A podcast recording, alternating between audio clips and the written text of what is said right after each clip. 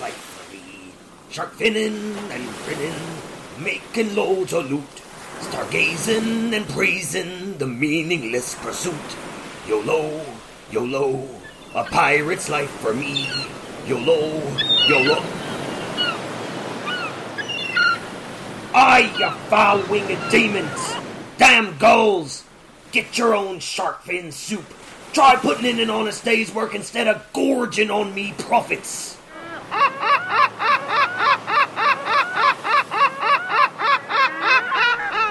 Funny robbing me blind, eh, bird? Laugh at this!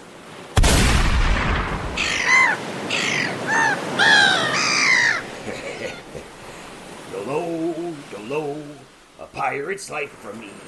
YOLO, YOLO, the gulls for the sea.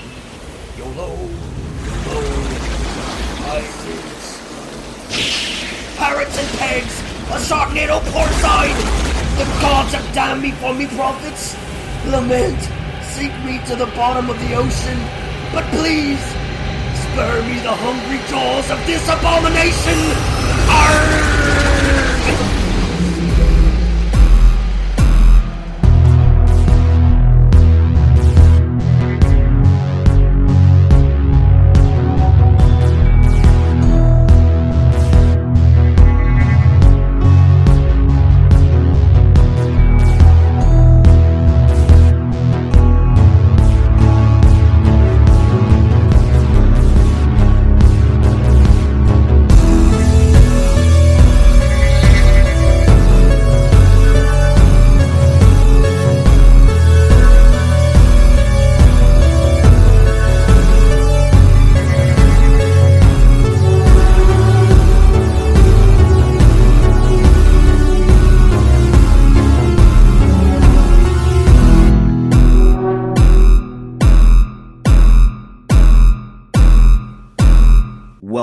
To the nightclub, where we are the ones who hurl bloodthirsty aquatic death machines deep into the heart of every city. Sweet baby Jesus, tis I, the gummy mouthed, honey haired witch doctor of doom, Travis Maxwell Boone, joined by that natty crushing Gator King. It's me, NY Rick, and I got my stool. NY, NY Rick. Um, is that from, is that, I've been wanting to ask you about that. That's Elder Scrolls, right? Yeah, Okay. yeah, awesome. that's like a that's like a, a racial slur that the dark elves use. and of course, speaking of racial slurs, our resident keeper of the contracts and all soul binding doctrine. with a face for radio and a voice for newspaper. Grindhouse Zombie. Ooh, shit. And tonight we're joined by someone I consider to be a horror aficionado. Our guest is a producer for the film Camp Death 3 in 2D. He writes for AsianMoviePulse.com as well as curating his own blog, which is called Don's World of Horror and Exploitation. And he is the host of the Horror Countdown podcast, Witches and Bitches. I present to you Don Anelli. You've been summoned, sir. Ah, ah, well, uh, it's great to be here. Thank you so much for uh, having me on. Hell yeah, man. This is our it's our exquisite pleasure. Um, I, for the listeners out there, Don Anelli has been in the horror podcasting world for quite a long time, but I just recently crossed paths with him on Twitter because he's he is just a like a beacon for anyone out there who wants horror content. Go follow him on Twitter because he's always pimping out every pod. I, I don't. How do you how do you do that? How do you like find all these shows and start like sending them out there? Like, how did you even find the nightclub? Somebody either liked a tweet or retweeted it or something like that, and I realized, oh, you're a horror podcast. Follow. I, I, I think that's how it went. I'm not entirely sure. I mean, there's so many. Uh, Yeah. yeah, it's just uh, something I like to do, and uh, you know, my way of giving back to the community. So Doing we that for talk the a lot community. about that, don't you think so? I mean, we talk a lot about the community and the horror community and what what it means to, like, for me. So I'm new to this show, um, but I, I've guessed it on a bunch of different things. Um, but like having having the horror community and having people that you know like the same weird shit that you do, I, I don't know. It's something. It's something honestly, and we've we've we've talked about this as our trio before. I think it's something that everybody needs because it's like if you look around at the world right now and how just not together it is, It's like if if everybody on the earth had something like this, where they could talk with their friends and just you know hang out and do whatever else and meet new friends, obviously like you, Don.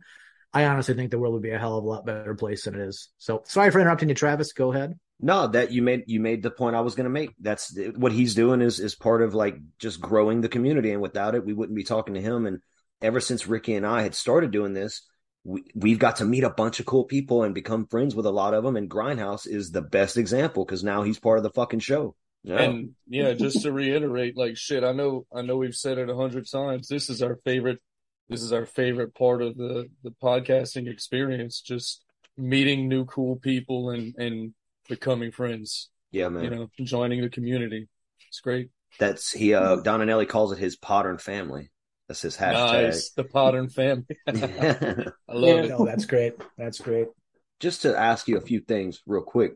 This producer credit you have on Camp Death 3 in 2D. Well, uh, first of all, I don't have anything to do with the actual movie.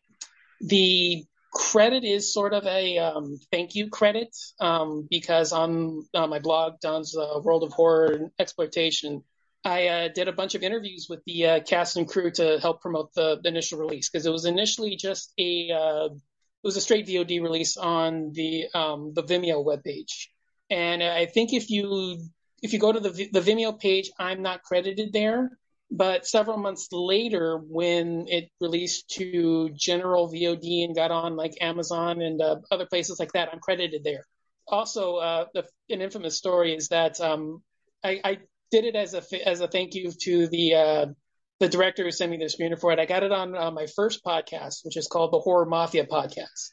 Um, I ended up and I got uh, the rest of the host uh, to watch it, and it was kind of like a small little mini like what we watched kind of a thing you know, we were, you know, we, I figured it'd be like a fun little thing to just like, you know, shout it out on the show and be like, you know, well, we got this screener and, you know, here's what, you know, we all thought about it.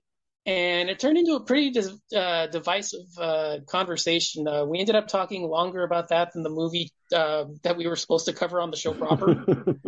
Uh, so uh, if you can't tell by the title, it's a spoof of 80s summer camp slashers. Hell yeah yeah, it, it, it's a straight spoof. Uh, it's a bunch of counselors who are trying to uh, prepare the group to, you know, set the camp up for the new arrivals, and find out that the urban legend about a serial killer living in the forest is true, and he begins hunting them down one by one.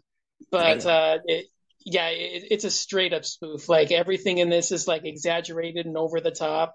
I just noticed something. Don Anelli's fucking photo is Godzilla, and I've put this Godzilla versus Biollante up here for me and uh, Cole shared Zoom. Are you a fucking Godzilla fan? Uh, yeah, he's uh, uh, he's the uh, person that's raised me almost as much as my parents. Um, wow, wow. Okay, hey, hey, yeah. hey, I think we just became best friends. What the hell? Yeah. Um, okay. Uh, and and your writing that you do for AsianMoviePulse.com, it, that that is extensive. Uh, you were telling me. Right. Yeah. Um. So I'm pretty much considered the uh, horror guy on the uh, staff of writers ever since I joined, and I I believe it was 2017 or 2018. I don't remember. Um, pretty much most of the articles that are horror films are mine. Um, I, I like a lot of the the big releases, um, small little uh, indie stuff that gets uh, distributed over here in the U.S. Um, I, I, I do that, or a lot of the other entries that get uh, submitted for review because there's a uh, program through the site where you know you can submit your film and you can have us review it and it'll be like a, an article on the site that you can link back to and all that kind of stuff. So uh, usually i get uh, handed those because i'm the only one that's actually a true genre fan on the show or uh, not on the show but uh, amongst the staff. So not everything though is mine. There's like i said like a small percentage that aren't which are usually just uh, you know geolock screeners for you know festivals in europe because the site's not just like a U.S. site; it's a site that covers you know for all over the world. But uh, yeah, uh, generally speaking, if there's a horror review on the site uh, after 2017 or 2018, it's mine. Don um, owns Asian Movie Pulse, son. And well, you're... no, it's not just uh, well, it's just that um, it's a general site, so it's not just you know, it's not just horror. It's like you know all kinds of stuff. So oh, it's you know what? dramas and comedies and action films and you know what? period pieces and anime what, he, and all that. what kind he's of what he's trying to say is he took the legs out of all the other horror writers, and he's now he's the only one. He's top dog. I hear I hear I hear you, Don. Don. Yeah. Managing director of horror. I like Don. it. Yeah, I Don trying and to Ellie. be diplomatic. I guess it wasn't the it was just a little too obvious. Whenever you were uh, part of the whenever you were part of the horror mafia, which uh, that podcast is is over, correct? Uh, yeah, we ended at about uh, 2019. Whenever you were on Uh, there, yeah. did they refer to you as Don Anelli? Uh, no, but um, well, the gimmick with the gimmick being that uh, it was horror mafia. We all had you know mafia Don nicknames. Nice. So uh, I was Donnie Rings. nice. Oh, okay. I never got a chance to hear the horror mafia. I know the episodes are still out there, but it's not something I ever dipped into. But that's where I learned your name from. Was Don's part of the old Horophilia Network circle of uh, podcasts, right. Yeah. Right, yeah. and that's how I met Watson and um, some of the other the other folks over there. Well, that were over there. Uh, R.I.P. Horophilia. That was the Yeah. best fucking podcast network out there while it was out there. Yeah. But um, yeah, I was uh, yeah, I was uh, friends with all those guys. So yeah, we were all uh, pretty active, and uh, you know, we all kind of like intermingled pretty regularly. So hmm Yeah, I've noticed that that that happens with certain certain circles. We kind of have that going on uh, in our own little bubble with this uh, Joe Blow Horror Show Discord channel, and we uh, yeah pimp that out there real quick. Everybody listening, join that Discord because you can talk to us Yes. and Chuddle the Pod and Fixie's Playground and Boss Tuna and all kinds of other people who are in the horror podcasting community. It, it's pretty cool. I got to ask you about two other things before I have. I do have some general Q and A for you, but your your baby, I imagine, or you probably have a split hair, or it's splitting hairs between two babies. Would be your blog and your current podcast that you started up. Uh, was it last year? uh, no, um, I released uh, well, the the podcast at least is uh, the horror countdown. Um, I released it January second. Um, that was episode one. Basically, it's uh, as the title suggests. It's just a top ten countdown show. So me and a guest will uh, pick a topic, we'll make a list, and uh, we'll just do a top ten countdown. So Nice. Fucking a. Yeah. Everybody, everybody loves lists. I love Everybody lists. Loves list. lists, man. It's I'm uh, a list guy too. hell yeah, man. yeah, so uh, you know, whole show dedicated to that. So I think we've got a couple more months worth of stuff, and then I'm probably going to end up uh, taking like a small little break just to finish out the year. So uh, you know, season one will probably finish uh, just before October, um, if the scheduling pans out right. But uh, yeah, um, definitely something that's going to keep going forward. Tons of topics to discuss, and uh, it's been a blast. So Fucking a. And so, but then that that leaves your other creation. Right. The uh the, the blog. Um so initially that was actually just a uh it was supposed to have been a placeholder for uh my writing initially. Um I started it several years um yeah, I started it about 2018. I think that was when I first did the uh, first article. Um, that was when um, I ended up and I wrote for uh, several different uh, online web pages. Um, I did reviews for Horophilia and uh, a couple of other podcasts that uh, you know had like written sites and uh, all that. You know, I did work there, and I was always afraid that uh, you know it, it went under. You know, there was talks that there were it was going to go under, so. I decided to pull all my stuff and move it to a site where I could, you know, control it and I had access to it and it wouldn't disappear. And that was uh, the original guise of the of the site. And it just turned into it was like, okay, well, I've already, you know, I've saved everything. Now, what do I do with it? And just, you know, use my writing now. And it's like, okay, well, you know, maybe I can just turn my reviews uh, I do for IMDb and turn it into a regular site and go from there. Hell yeah, man. I got I got uh, some general Q and A. We do this with a um, every every few guests. Um, hey, hey, Travis, I've actually got two quick questions, if you don't mind. yeah, These go are ahead. Just, just things that were like on my mind that I had to ask. So, the first one will be simple. Uh, when it comes to movies, do you prefer the theater or do you prefer being at home? Uh, since COVID, um, I've become a total hermit. Um, Mm, yeah, I feel you. yeah. Um, I, I, I was a theater goer for a while, um, although I was kind of petering out even before. But uh, yeah, ever since the pandemic, um, I've become a total hermit. Um, I have very little interest in going back. I, I can't say I'll never go just because there's always something that, you know, that always what if movie that I'll, I'll get to see on the screen. But Right. yeah, um, as of right now, um, get away from me, you freaks! Don't touch me. He would go Yeah. to Mars instead of party on the island. Oh, Hell yeah, yeah, no, so- and I and, and I, I totally feel that. And for me, just this year, I've completely turned around. I was always, if I could do it in my basement by myself, that's just absolutely beautiful. And I don't know what it was about COVID, but it actually, to, for me, it spun the opposite way, where I wanted to get out and see everything in the theater. And you know, I, I, I think Travis and Rickle will back this up.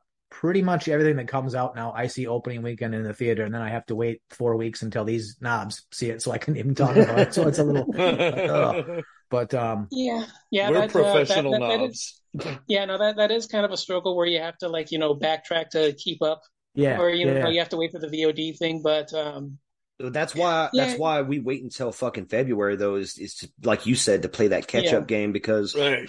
I, I don't I don't have the time to go watch every fucking movie in theaters. I really just don't have that Yeah. kind of time. I would love to though.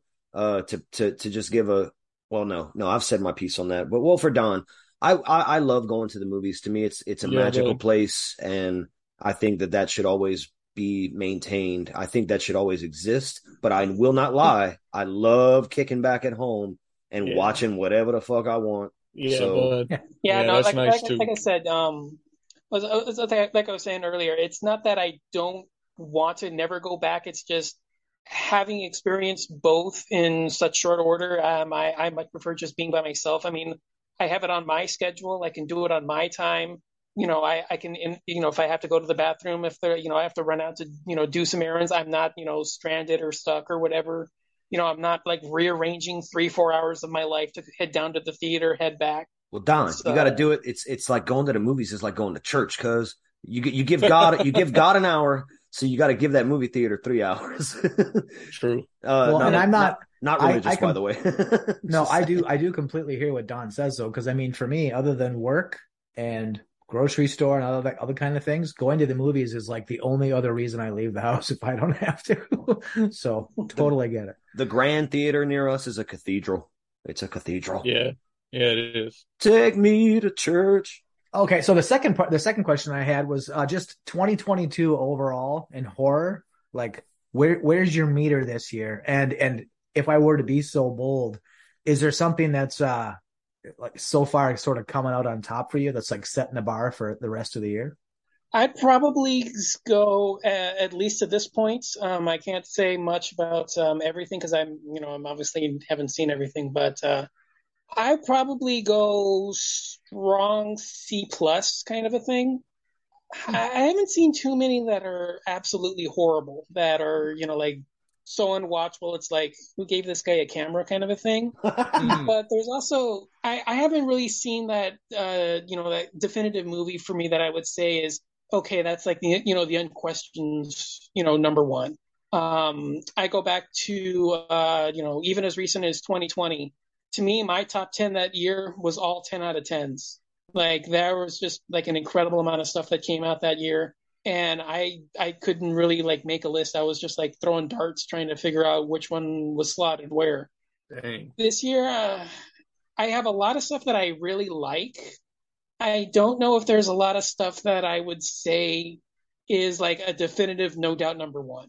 Like there's a, there's a lot of stuff I like. Um, I'm I really like Hellbender. I thought that movie was a lot of fun. I really liked Yeah. where it went. Kind of crap the landing. Um, I I'm not a huge fan of like the final five minutes, but everything else until that point I would really like. Uh, my number one for the entire decade so far is The Sadness.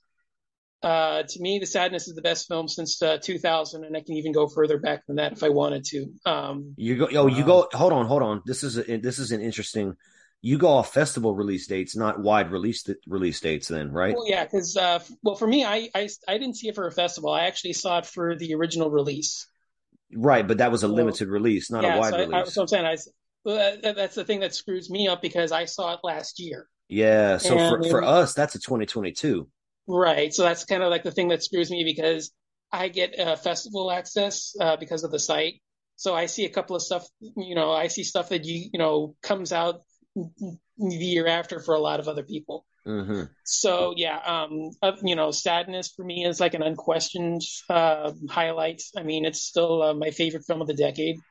I really liked Shark Bait. That one was a lot of fun. what were some of your favorite movies from 2020 that you gave like everything top? Because we hand out, me and Ricky hand out tens like it's crazy. Grindhouse, No, that's just you. Grindhouse has never given a ten to a single movie in his life. Oh, uh, Dark and the Wicked. Um, Dark and the Wicked was an easy one. I think that was uh, my number one of the year.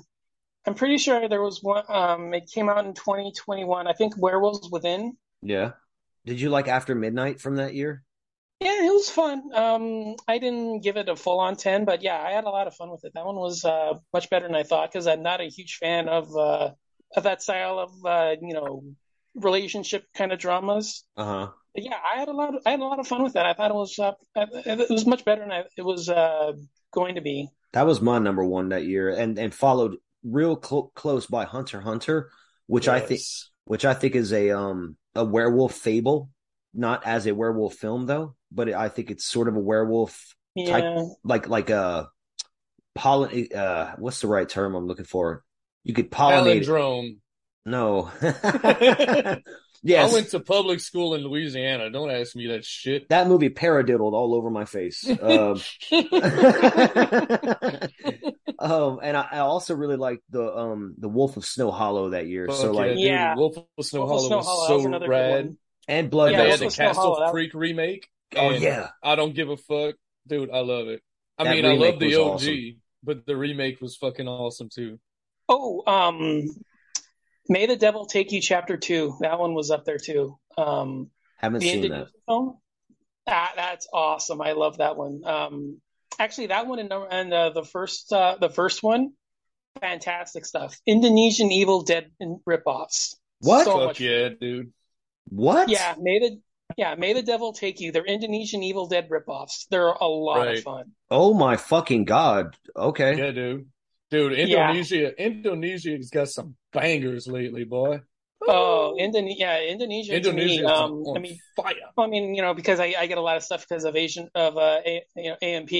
I, I found the the 2020 list. Um, I mean, I have everything here in uh, alphabetical order rather than uh, general order, but um, yeah, uh, anything for Jackson, Blood Quantum, Curse of Audrey Earnshaw, Freaky, Ghost Hmm. Killers versus Bloody Mary. Fuck yes. Yeah, uh, Porno, The yeah. Queen of Black Magic, yes. and BFW.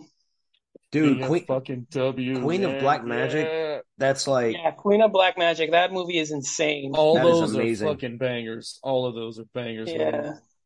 Okay, so um, we're here at the 2022 list. Um, so far, uh, the top stuff on my list is, um, like I said, Hellbender's up there. I also have a film called uh, The Ancestral, which unfortunately is a festival film. It's from uh, Vietnam. It's really good. Oh, Yeah, Nice. um, that Sneak- should come out. I, I think that's coming out uh, early this year or early next year. I'm not sure.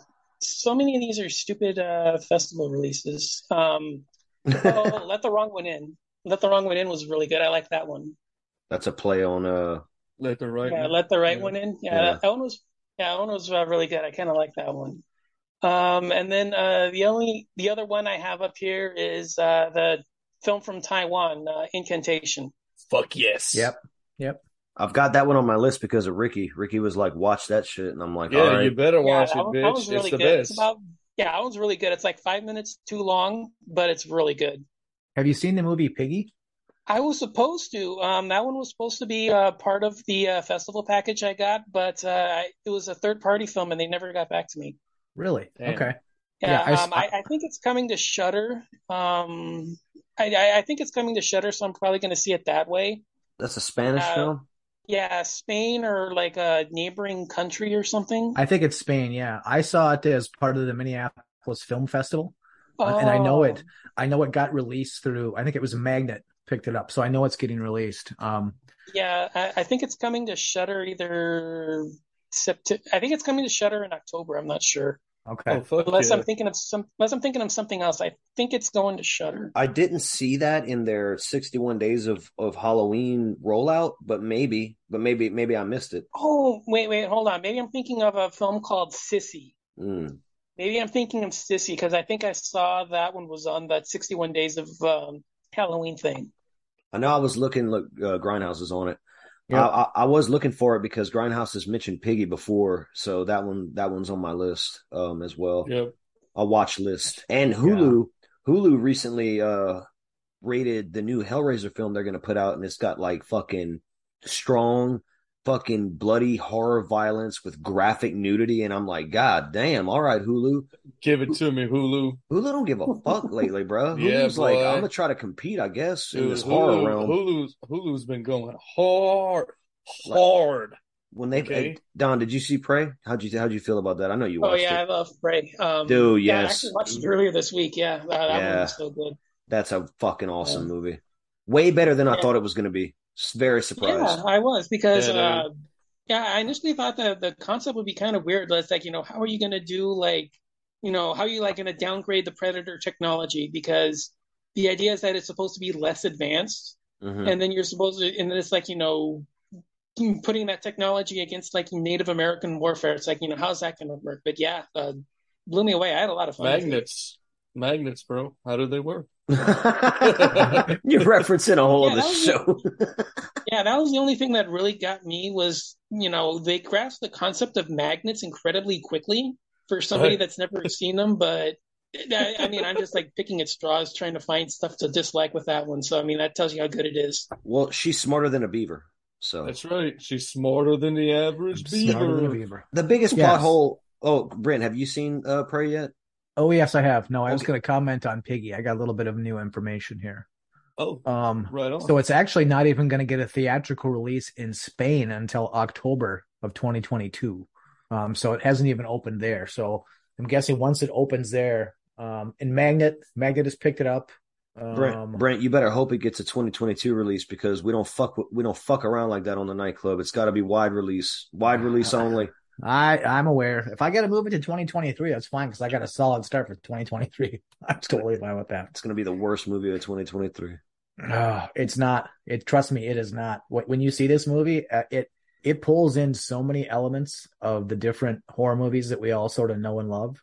But then there's a huge, just a colossally huge twist on the whole thing. Don't be spoiling. I'm not. I'm just saying, say there's a huge twist that you don't see coming, and when it comes, it sort of slaps you in the face, and you're like, "Oh my god!" Like the you just like like the Bell Witch just slapping you constantly for years, kind slapping of you yeah. right in the face. So yeah, no, I've got that one rated pretty high. So I hope I hope it's out this year so everybody can see it because it was really good.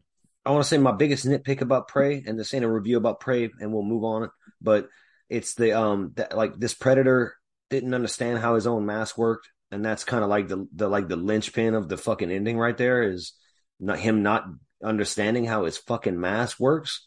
That's that's a nitpick, but it's a Well- con- it's a decent nitpick though. But I I mean, it's, not, it- it's not it enough for me to hate the movie. Not enough. It- not even it close. is, but it isn't. It is, but it isn't because I feel like he knows how it works, but he doesn't realize the motherfucker's pointed at him.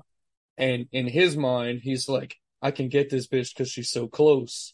And then he's like, damn, it's not working. when he got dropped off on the um on Earth, and then, was he on the short like, ship? oh shit. Yes. Yeah, Yeah, he was on the short ship. yeah, that's what I thought. That is what I thought. Um, all right, Don Anelli Q and A. Here we go. When did your love of horror begin, Don Anelli? When did it start, man? What was what was what kicked it all off for you? I, I I was kind of um, an unusual uh, case for getting into the genre. Um, I'm pretty sure a lot of people are gonna, you know, name off a story about uh, you know sneaking into their parents' collection or their older brother's collection and finding the tapes there and sneaking off and watching them and just falling in love or you know coming downstairs at two in the morning and seeing the you know showing on late night TV and you know being hooked that way. But uh, I, I kind of got into it a little differently. Um, I, I kind of was just I was more of like a, a different uh, movie fan. I was more into um, like martial arts films and uh, like a lot of like old school action films. Hell yeah. And I, I, I was kind of noticing that I was watching like a little bit more violent and more extreme stuff. So I it just I I'd always had the idea um, just from my parents that uh, you know horror was all about you know grisly gore and violence and you know bloodbaths and dismemberments and all that kind of stuff. So it just started basically as a way to like test the waters, seeing if I could handle the stuff, and then uh, just going from there because I found the films fun. So first one, the, the first one I ever watched was uh, Texas Chainsaw. Although I, I've always said that uh, the film that cemented my love for the genre was uh, Bride of Chucky. Um, Oh wow! Oh, sh- wow. Wow. Yeah, Okay. man. I got a little quick, a little quick tangent on that. When I was young, I was watching the Halloween WCW's Halloween Havoc pay per view in ninety, I want to say ninety eight, and Chucky came on screen during the pay per view with his full fucking scarred ass face and was promoting the film. And I was already a Child's Play fan at that point because of shit like Monster Vision and stuff like that, and seeing those movies on USA and TNT and whatever. And that that that movie was like awesome because it had a lot of cool rock music in it at the time that I was really into, like fucking Marilyn Manson and shit. Fucking a, that's awesome, dude. Yeah, I've always said that one is uh, the one that cemented my uh, love of the genre. So Hell yeah, man. It's an auspicious start for sure. But I, there's a piece of me that totally gets it. So yeah, excellent. thirteen-year-old me and Jennifer Tilly. I'll let you uh, connect the dots. Figure that out. Right, right, right. Well, it's kind of like you were. Thirteen-year-old me and Jennifer Tilly and Bride of Chucky. Connect the dots. Yeah. Well, that's what you, you were talking about, like sneaking downstairs or, or you know, getting a copy from one of your friends. I'm like, well, that's kind of how my porn habit started. right, But, right. yeah. Okay. I'm glad. sense. I'm glad my mind wasn't the only one that went there. Too. No, no, no, no. nope. what are some of your favorite horror films of all time? And I'm not saying you got to give us the definitive, but just like Bride of Chucky's got to be in there, right? Because it's the one that did it for It's you. up there, yeah. Um, yeah, it's uh, it's. I probably put it maybe in like my my top thirty or top fifty. But yeah, um, I'm much more of a, I'm much more of like an old school Italian horror fan. Fuck yeah. You're answering my next Um, question already. Okay, yeah. Um, I mean, my, I mean, my stuff is like littered with Argento and Fulci. So Hell yeah. Yeah. Um, I mean, Zombie, Beyond, uh, Don't Torture Ducklings, City of the Living Dead, uh, Tenebrae, Suspiria, Deep Red. maybe Don, um, maybe Don needs to come on with us when we cover the Gates of Hell trilogy. I think that might need to happen. Yeah. Ooh. Nice, yeah. I like this idea. I noticed Yeah. on his Twitter page he has his head his header image is the uh the three the three films. So I've noticed that. And I just Yeah. noticed I just noticed what your profile picture is on Twitter. It's Jesus Godzilla. I didn't notice Yeah, that bud. before and I, I looked at it a minute ago and I'm like, oh my God, how did I not see that? Yeah. That is amazing. I just want to say real quick, I love that Italian stuff, man. That that Fulci, that especially that Fulci, but I'm that dirty spaghetti gore man too, bro. I get it. I love it. That's the Yeah. fucking shit. Dirty spaghetti gourmand. Fuck Yeah, psycho bro. gourmand. Dirty spaghetti gourmand. yeah, I was gonna say you're speaking Rickles' language. Yeah, Rick- like Ricky as got me soon as you started talking about, I was like, oh, I'm in love. Let, let's blend Yeah. let's blend the questions. What are some of your favorite subgenres and horror films? Because that was my next question. Is subgenre. I knew I knew you were going to talk about the the Italian, uh, the Italiano, Don Anelli, but uh, Uh, Yeah, um, well, my all-time favorite would be Zombie, the genre, not the film, but uh, yeah, my Okay. film, the film is uh, also up there. now you're speaking Um, now you're speaking Prince language. Yeah, um, for me, And just give me a gore fest. Yeah, Wait, wait, your favorite subgenre is a zombie? I didn't know that Yeah. about you. No, no, about Ricky. no, no, he he said also the film or something. Oh, yeah. oh, um, I'm fucking uh, 'cause He also the- mentioned the film. I don't think he said that I the mean, film the, is the his favorite. film, but uh, yeah, Zombie is a rad film, yeah, uh, the you know the film and the the subgenre kind of. Um, right? Uh, yeah, um, I, I love zombie films. Um, I also love uh, creature features. I'm I'm a you know big creature guy. Uh, give me a monster, you know Godzilla. You know what else can be said? yeah. Creatures. Exactly, yeah. um, I mean with Italian stuff, yeah. I, you know I love giallos. Um, big fan of those. Uh, something I, I don't think a lot of people are really familiar with, just because uh, it's not one that I really get to explore a lot. But uh, well, like we're keeping with uh, what I was trying to get you guys to watch. Uh, I love wacky Asian splatter. Fuck yeah, man. Yes. Wait, which Yeah. that so that's that's the Boxer's Omen is the one that that's the- right? yeah, Boxer's Oh, Omen. man. Yeah. Okay, Yeah, so that is this in line with like Tokyo Gore Police and like Machine Girl and It Meatball, kind of, yeah. all that so shit? yeah, um, so real quickly with uh, Boxer's Omen. So uh, the the film's about uh, this uh, hook, this uh, hook, um, hoodlum in Hong Kong. He's you know just like a small time gangster, and he goes to this boxing match with that uh, his brother's in. He's a professional kickboxer, and uh, the brother wins the match, but uh, the opponent is so incensed that he just beats the shit out of him and cripples him. No. And Right. so, uh, you know, he goes back to, you know, he goes back home and, you know, he proclaims himself a winner because he walked away from the fight and the other guy didn't. And the hoodlum challenges the, the boxer to, you know, for a fight for his family honor.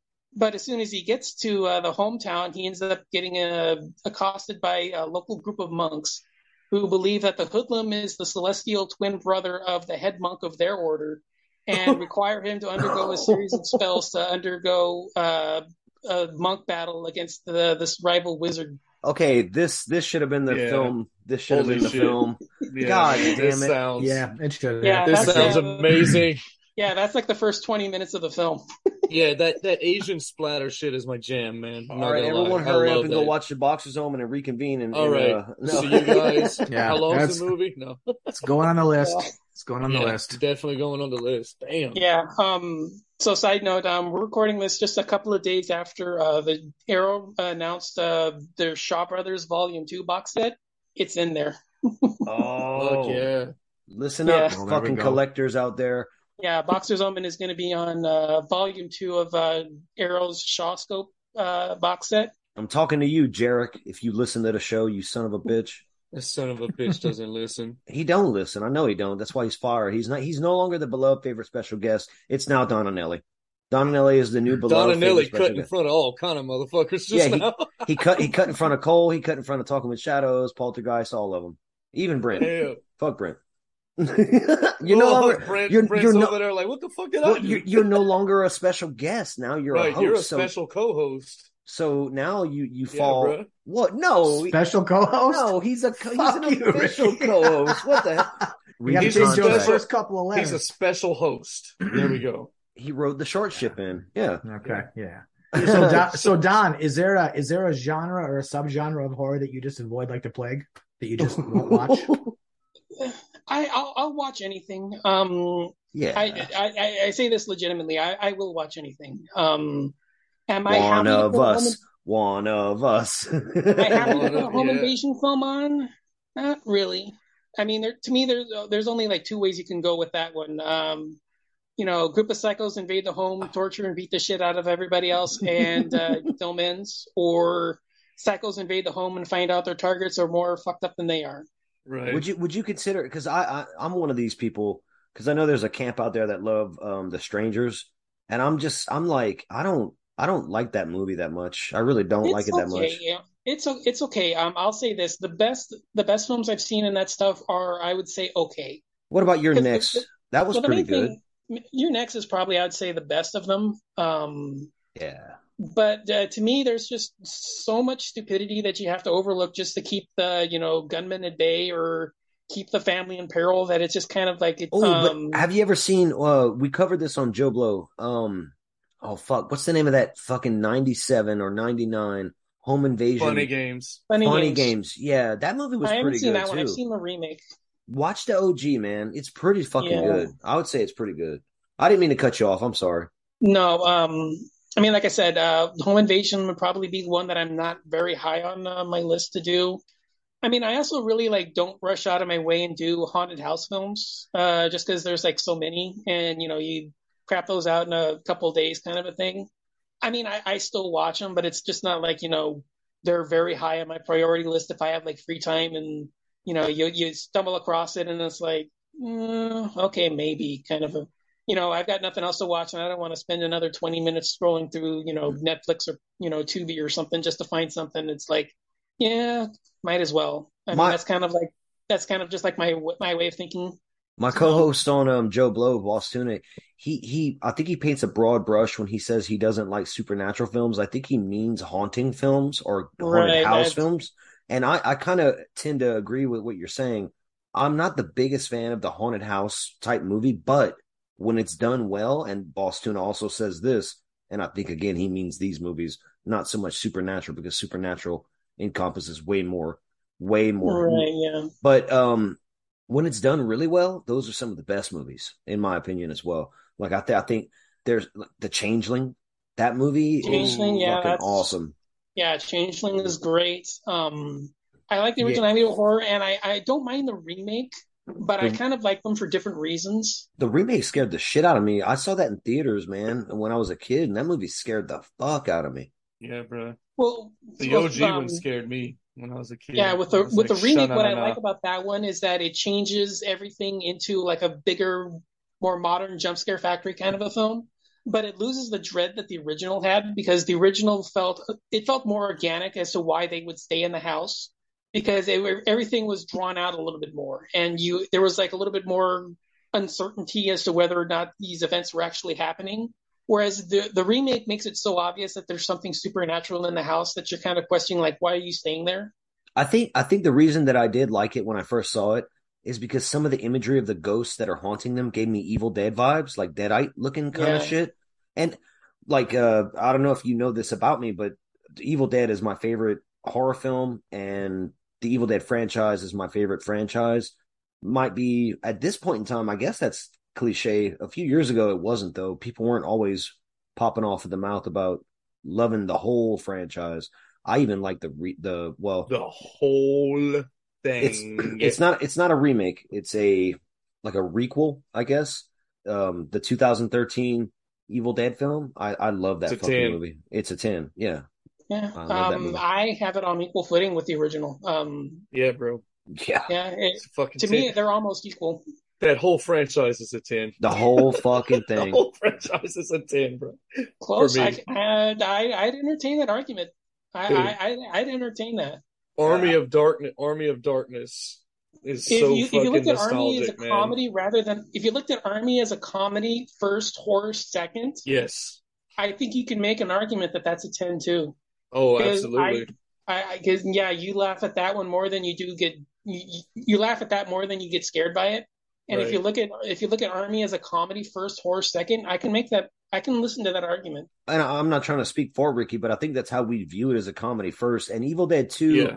is like the blend. Evil, Evil exact, Dead- Evil Dead 2 is the 50-50, right? Yeah, Yeah. e- Yeah. e- the original. Yeah, the original Evil Dead is the horror. Evil Dead Two is horror comedy. Army of Darkness is comedy horror, and then the remake is straight horror again. I would I would even Oof, argue I would even argue Don and because we do this on the nightclub every once in a while we cover, cover uh, sword and sorcery films. I would even argue that Army of Darkness is a comedy sword and sorcery then horror film. Like I could hor- see that. Yeah, horror horror being the last smallest ingredient of the whole fucking stew. Um I could see that, yeah. but it's but it's still a fucking 10 to me. Yeah, to me. Yeah, it's a that, that, I, I, I, entertain that argument. That, that's an interesting one. I never really thought about it because I've always sort of, I've always had like my grouping about him. You know, I've, I've always had, you know, one in one in the remake up high, and then like the part two is just a notch below, and then like three is just a little bit below them. But uh, honestly, I, I would make that argument. Uh, I, I, I'd listen to that one for sure. I never Oh. thought of it that way. Hell yeah man We, me, me and Tibu would talk your ears off about it, bro. Don't worry. yeah yeah we're not gonna do it tonight we're not gonna do it won't tonight be tonight, but yeah. I want to ask too because we do we also cover music on this podcast. Um, we have a segment where we have uh, Ricky's ripping riffs, where we do album recommendations, which is happening tonight, motherfucker. No, No, no, I was shaking my mullet around, oh, getting, Which is- getting ready. which is happening tonight. I fucked that one up. I thought you were like, no, I don't have it. I'm not ready. Um, who are some of your favorite musical artists of all time? Uh, I, I'm kind of the stereotypical horror fan. Um, hardcore heavy metal. Um, top five, I'd probably say Cannibal Corpse, Ooh, uh, Overkill, fuck yeah. Priest, Maiden, and uh, I, I probably like. I probably listen to um, a good argument between uh, Celine Dion and Lady Gaga. no between uh, Exodus, King Diamond, and Blind Guardian. wow. I gotta go with King Diamond. Uh, Exodus. That Dude, would probably be okay. that would probably be my choice too. Exit- but like- uh, Exodus, like, like yeah, Exodus, but I still gotta go with King Diamond. If I if, saw. if I can also include Mercyful Fate, then I, I would go with King Diamond. if you included that in the discussion, it's a no contest for sure. Yeah, If you fuck included, yeah. if you included Fate with the King Diamond stuff, Yes. then that's the That's top five right dude, there. for that's sure. a fucking if holy you shit. if if you didn't make it King Diamond the band, but you made it King Diamond the artist, right, for right. sure. Yeah, you made yeah. it King Diamond the artist, King Diamond the artist, not King Diamond the band. Hell yeah. That's It number could be five for it sure. could be it could be any musical artist at all, a band or artist. It don't matter. So Well, King Diamond I, is I your just gave top. My five. King Diamond yeah, is your Cannibal top. Then. Corpse. Yeah, Cannibal Corpse, Overkill, Priest, Maiden, and uh, King Diamond. Yeah. Fuck yeah, dude. Ma- Maiden is one of the funnest shows I've ever been to, man. They're they're another they're one of my Maiden is a desert island band for me. Like if Oh, I I, was I, like I saw them live. I saw them on the uh, Somewhere Back in Time tour in 2008. fuck yeah. Yeah, they were amazing. Yeah. I saw a Blind Guardian on their Sacred Worlds tour in New York City. Ooh, And I saw, oh, dude, they were a bunch of giants came on stage, and I was just like, God damn. And then, and I, I- I saw, I saw Judas Priest at Fun Fun Fun Fest. You saw 2014. Priest, T-Boo? Yeah, What the actual fuck? I didn't know that. yeah, man. Yeah. They were they were part of a festival. Um, it was it was pretty rad. I'm not gonna lie. Yeah, it sucks. I was supposed to go to the uh, Epitaph tour, but um, that was when uh, Richie had the uh, accident. Um, I, I think it was the Epitaph tour, maybe it was the one after. I can't remember, but I, I was on the tour when uh, I was supposed to go when Richie ended up having that accident, and uh, they ended up canceling. Damn. I was never able to go back. I was supposed to see them when uh, they were supposed they were doing that tour. I was supposed to see Behemoth. Um, it was for the uh, Texas Mayhem Festival. It Mhm. was Amon Amarth, Rob, Zom- Rob Zombie headlined. It was Amon Amarth, uh, Mastodon, Behemoth, Machine Head, Job for a Cowboy, ton- tons of fucking bands. And the drummer from Behemoth's appendix exploded, so they had to cancel. Oh, I was- remember that. Yeah. I was so fucking bummed, man, because they were the main, like they were the most exciting thing. Like I love Mastodon, I love Amon Amarth, and I love Zombie, but I was like, I can't fucking wait to see Behemoth. I, I saw them when they were promoting the Satanist, and that's still. Uh, I'm still recovering from that one. That one was a show. Oh my god, dude, you just, oh man, It's you just crazy. gave me the feels. It's crazy that he's saying this right now, Ricky. Yeah, you'll man. you'll know why because I've got recommendations. dude. Oh, I that think we, I think we all a do. Man, dude, like that that album is so special to me. wow. But anyway, anyway, um, I, I Well, love so- that well, album. That's So, so Don, if you like the Asian kind of splatterfest stuff, are you familiar with a band called Dir En Grey? oh fuck! what the I fuck are you Oh doing? fuck! What the fuck are you doing, Dude, dude? Darren I know Gray of them, but I'm not. I haven't uh, Vulgar dived is one of my picks. What are you doing, Brent? Are you reading my mind? Are we all having a I'm fucking actually. crazy psychic connection tonight? The Satanist, Uh, Duran maybe. Gray, like what the hell's going on right now? I was listening. I was listening to Withering to Death earlier. I just, I Merciless Cult, like Merciless Cult is like my Asian heavy metal jam. It like takes a pair of chopsticks and shoves them up my ass and rubs my prostate with those chopsticks. I just love it. so much Oh. sake, sake Oh, too yeah. much, too much Oh, yeah. sake. Yeah, the literal Or Too much wasabi. yeah, the warm rectal, the wasabi rectal sake sake cum. bomb. Oh yeah, good lord. Yeah. Warm wasabi sake cum. sake. I can't even say it, but that's the title. Warm wasabi sake cum. Uh, there Apple. Apple won't let me put cum in the title, so I can't do it. Oh. For, yeah, Okay. unfortunately, I think, you, unfortunately, I think you just put chopsticks on my prostate and call it good. that would that, Chopsticks that would work. prostate. That would work. That would work. It's funny that Apple would let you title it "Chopsticks on My Prostate," but not one that has come in the title. well, we, we live we, we live in a society. No, we live in a society. Yeah. Of civilized people with All right. civilized and rational Hold on, thinking. hold on. All right, everyone's chomping at the bit to dive into our fucking. Oh uh, my our- god! That's All right, all right. Last question for Don, and this is the best. Which is better, Friday the Thirteenth, nineteen eighty, Fuck you, Travis. or Friday the Thirteenth, two thousand nine? Which is the better film? 80. Get the fuck off the show. The fuck off this show, you son of a bitch. Victory! No, no, no. I Yeah. will say this. I, I, I'll say this. Oh, listen to the caveat. lot- Listen to the I'll say caveat. this. I like a lot of what 09 does, Uh huh. but the problem with 09 is that it kills off the good group of campers that you want to hang around with first. Okay, that's the it. opening 20 minutes is the group of campers I want to spend the movie with. All right. and all right. it kills them off like they're nothing, and then we spend the rest of the film with the second set. So I just have to ask, you love watching pointless meandering scenes a lot more than the 2009 version. Yeah, he does. We them boys. Y'all like you Get like you like you like watching some chick make fucking coffee for tw- 20 minutes in that movie. You like that, we right? We them no. boys. Quote that. Okay. Quote, quote that correctly. You got angered and you said, "I don't want to watch some bitch make coffee for twenty minutes." Yeah, some They gotta- bitch. Yeah, no, well, yeah, some bitch make coffee for 20 minutes. Everyone's a bitch. I end the show by saying everyone's a bitch. you want you, you want to watch? Yeah, I, I don't have any discrimination with my bitches. I call everyone bitches. My friends, uh, my lovers, all of them. Um, yeah. So Don Anelli, you want to watch Don Anelli? Look, I'll defer to you, Don. My on the on this the day of your daughter's wedding, I will defer. Oh shit. but you like the 1980 for real? Okay, all right. I know it's a Yeah. popular opinion. Um, me and Grindhouse have been feuding about this for months.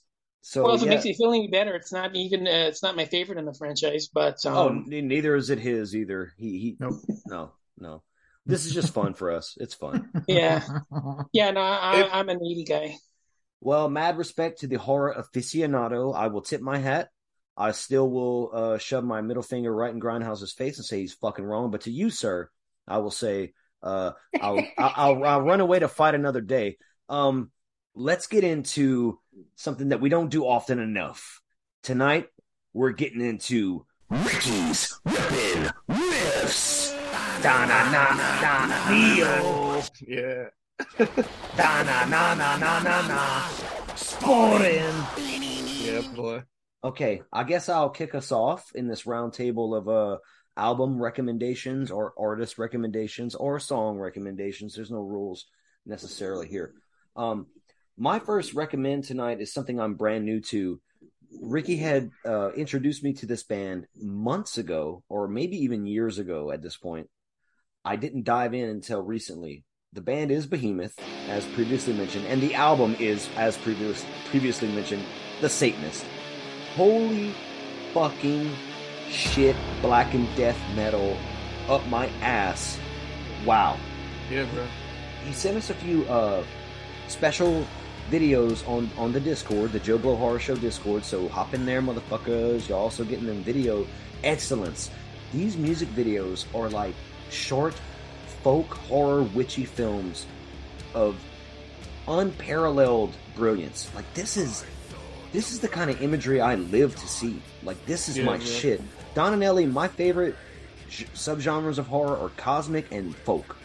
Those are my two favorites, and when you combine them, you're just oh, yeah, you're blowing me, and it's the best. And I'm just sitting there going, his boner "Oh." explodes. yeah. Shoots off Yeah. like on South Park and just flies away. I'm like hot, hot, hot, hot, hot, hot, hot, oh, and it's it's a bunch. It was it's a bunch of ghosts. It's just plasma everywhere. this is ectoplasm. yeah.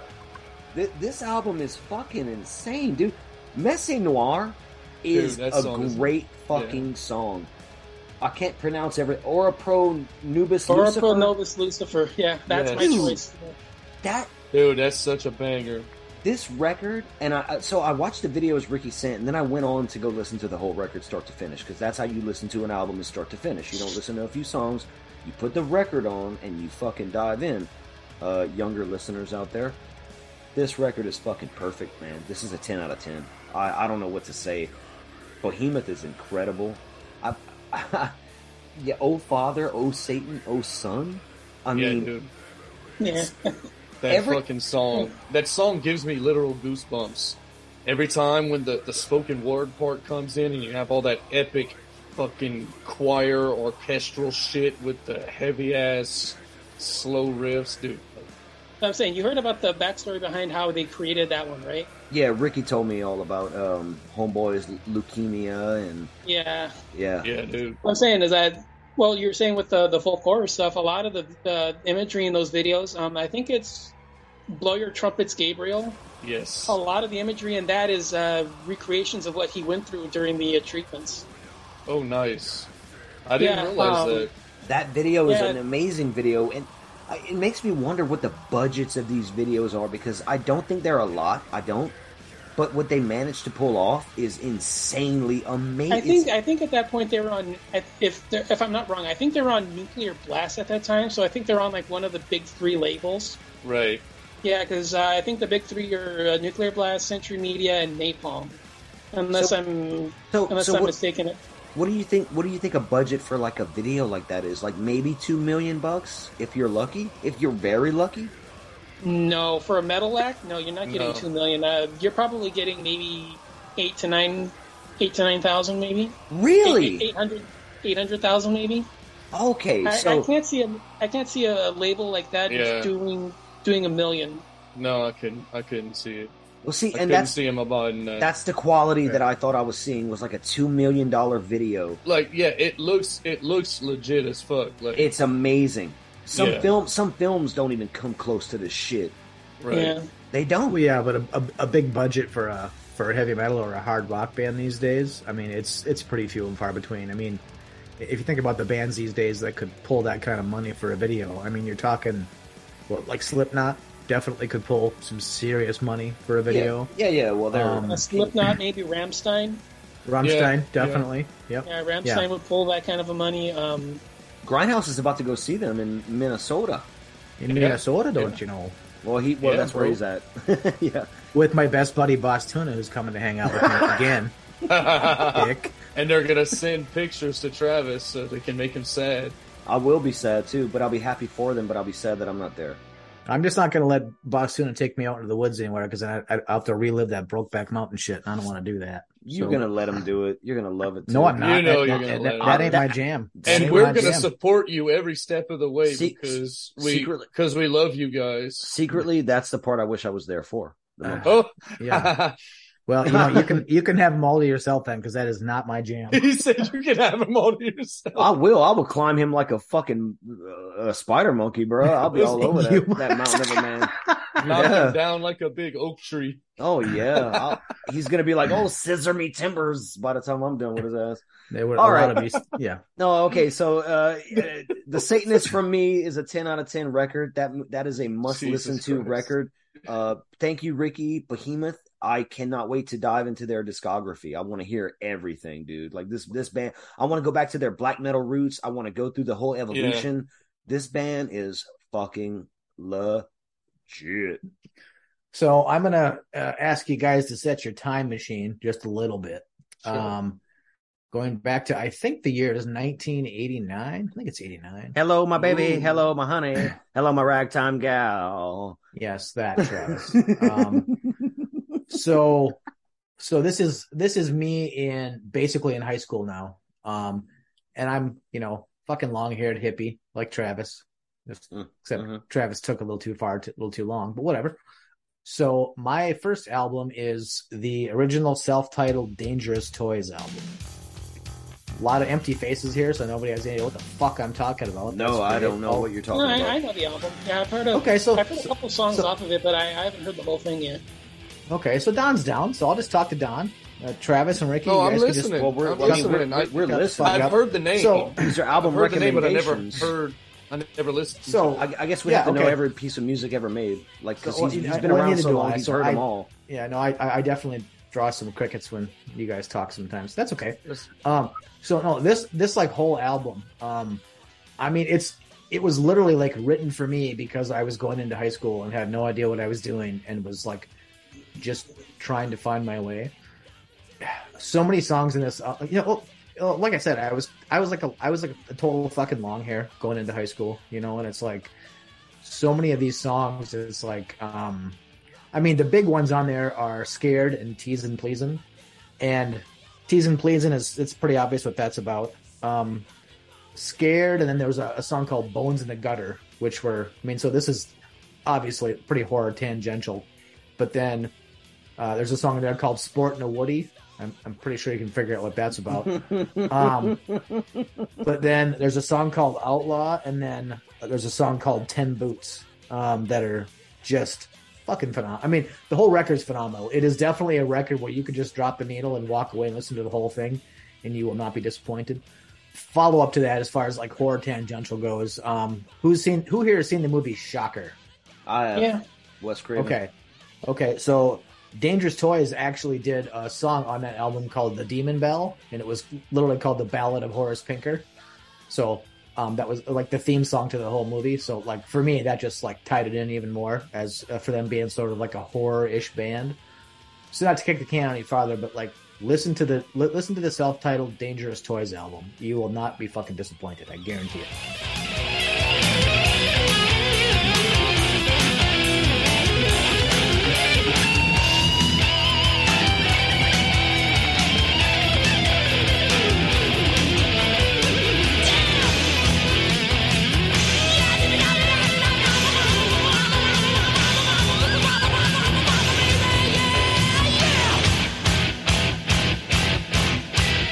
Fucking A, man. What kind of subgenre is that?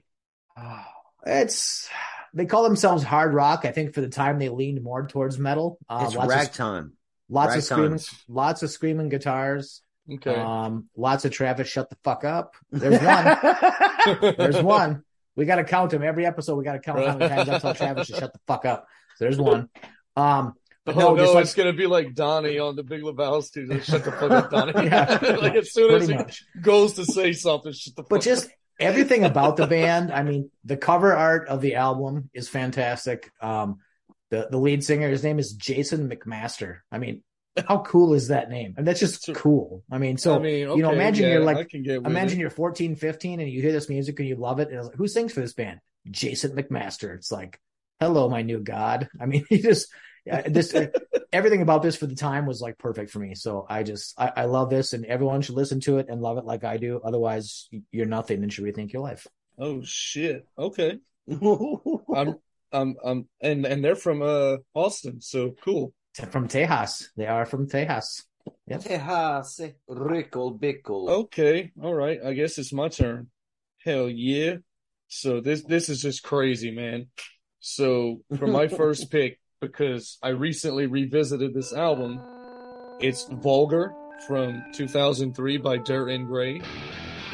You've got like some J rock, fucking industrial new metal shenanigans going on, and it's a lot of fun. And you should smoke some weed, drink some beer, and and jam this. It's got it's got obscure, which is probably my favorite song by them, uh, but it's also got Kasumi and uh, Increased Blue. Lots of bangers, lots of bangers. I don't have a rating for this album, but I've been listening to it a lot at work and on the way to and fro, and I'm gonna just go ahead and give it a highly recommend. Vulgar, Does this record have that? 2003. Does this record have that fucking awesome music video that Yes. we all shared? Obscure. Back in the? It's obscure. Okay, Yeah. that's that's okay. I'm not gonna lie. Outside of like maybe three or four other songs, that's my only connection to Dir En Grey. But that video and that song I've always loved, and I think it's still to this day. If you put that video on for somebody, I don't care how seasoned they are at anything, they'll at least at the end of that be, be like, "That was fucked up." Yeah, but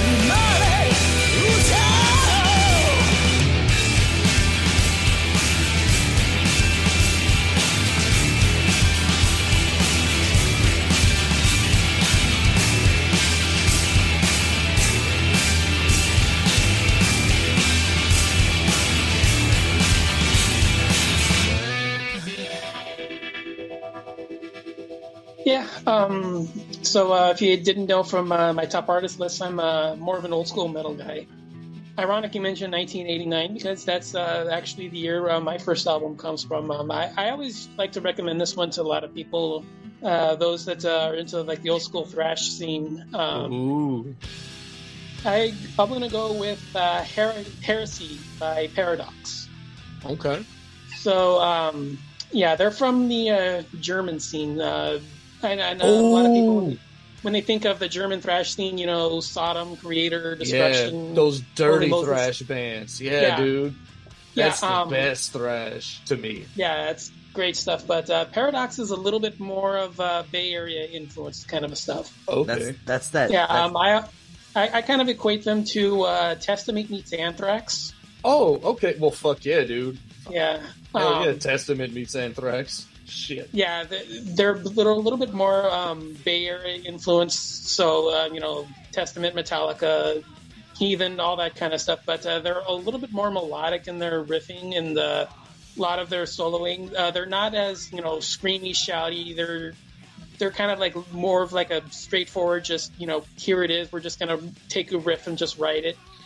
They're really fun. Um, I think this is their second album great stuff on there. You got a classic title track that uh, you know, acoustic intro that just leads into like the straightforward banger. Search for Perfection, uh, Killing Time, uh, great stuff there. Yeah, it, it's uh, it's such a, it's a great release. Uh, like I said, it's probably more on the uh, melodic side than a lot of people are used to, um, especially when I say German thrash. Nazi but, uh, thrash. No, Yeah, um, not, not not Nazi thrash, German thrash, bro. yeah. no, oh, oh, my German bad, my bad, my bad. Oh, excuse me. Yeah. Um, well, real quick, uh, the German thrash uh, is a little bit different than the American scene in that uh, it has a little bit more black metal influences. Ooh, Uh, the, the German thrash scene, uh, they're pretty much uh, they're, they're usually cited as like uh, progenitors in uh, the black metal scene Right. Um, Because they were really, think- really into like Venom and Bathory and shit. Right. right. Yeah, So Venom, it- it- Bathory, Celtic Frost. Um, right. Yeah, so they're kind of uh, cited uh, along that sort of stuff. Uh, in fact, Sodom's first album, uh, "In the Sign of Evil," I think is pretty much Fucking blueprint for how to record a black metal album because the production Right. on that thing is is. Trash. But I love it. But I love Yeah. it. yeah. If you listen to the production, if you listen, if you just listen to like the production on it, "In the Sign of Evil" is textbook first wave black metal. How it's Right. produced, how it sounds, like the riffing, the guitars, the drumming, all of that stuff is just textbook first wave black metal. But it's more of a thrash album. The American scene is a little bit more uh, new wave of British heavy metal influence, so they have a little bit Right. more Motorhead and Diamond Head, Diamond Head, um, Budgie, and uh, you know, like the, the, they're, they sound a little bit more classic rock influence, and they have like a little bit more. They're they're not as extreme, so there's kind of like a small small little difference between the two, but uh, they, they still cite a lot of the same influences. It's just you know, it's just where it comes from. So. Um, yeah, if you're into like the old school thrash stuff, uh, this is an album uh, and a group because they're still going today. Uh, they just released their last album last year, I think. Oh, uh, nice. year, last year, the year before. So uh, yeah, they're still going. They're still really good. Um, like I said, they're more on the melodic side, but uh, if you're into the old school thrash stuff, can't beat the. They're they're one of the best undiscovered gems in that scene. So. Um, What's what's that album name again? uh, the album is called Heresy. Heresy. Okay. Yeah, It- think- Sounds like heresy to me. It's a, it's a shame that these guys aren't uh, known in more thrash circles. They're they're really fun. I'm gonna be. I've, I've I've heard the band name, but it's just one that I never dove into. Yeah, that,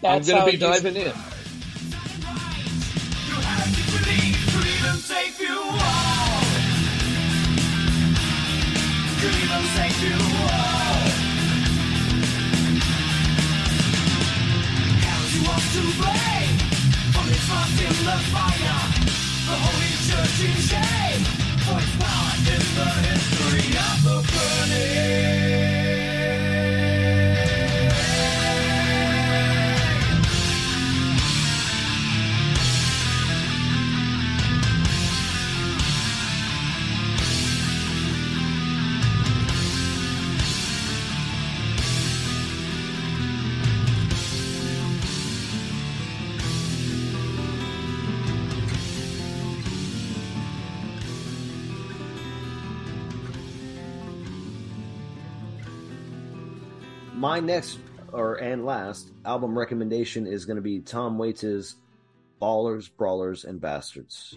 Um, I, re- Oh. I re-listened to this um, again since it came out. This is a three album set, or yeah, it's three records basically. It's it, it's a crazy triple LP. full of songs that are designated to their uh, appropriate title, where it comes from. Um, the brawler songs are like harder. The baller songs are more sentimental, maudlin even.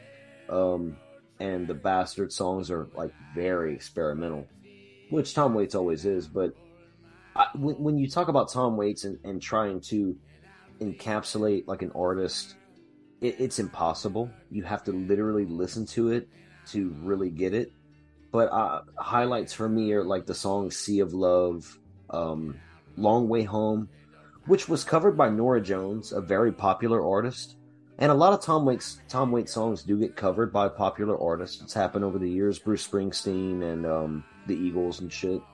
Little Drop of Poison, which was in Shrek 2, popular film, but they used the OG song from it. It, it it's got it's got so much going on. Like you, if you put you you need some time. You need some time because, like I said, it's three records, so you have to put this on and really like grab a cocktail or two, have your your your whiskey by your side, put the album on, drop the needle, press play, whatever you're doing, and just fucking go down the rabbit hole with Tom because he's gonna take you there. He always does. I, I said that Behemoth is a ten out of ten. I'd be lying if I said this was not a also 10 out of 10. Behemoth is a fresh 10 out of 10. You, recency bias, whatever. I, I've listened to plenty of Tom Waits records over the years. This is one I keep coming back to over and over again. It's it's blues rock, it's ballads, it's it's um again experimental like shit you can't even explain. You just have to hear it. Don, do you know who Tom Waits is? Um, I've I've heard the name, but um, I, I haven't really delved that deeply into that stuff. I mean, I, for me, I'm like a metalhead, so I don't really go beyond there. I think I, I, I know who he is. I know the name, but yeah, if you ask me to like name a song or style, yeah, I can't really do that. out of out of all the I'll artists, say. Oh, go ahead, Travis, because I have a feeling you're about to say what I was going to say. that that out of all the artists out there that Tom Waits would blend perfectly into a metalhead's um expanded search or journey of, of musical intake like the I think there's a lot of metalheads out there that would love Tom Waits purely for like appreciating him as an artist and also feeling him on that deep level. Maybe that's what Ricky was going to say, maybe not, but I was going to say like I think metalheads would appreciate Tom Waits a lot. Yeah, not in not in so many words, but yeah, basically, like like I, I would I would almost call Tom metal adjacent. Yeah. he's metal without being metal. He's not he's not metal, but he is easily more metal than most metal is.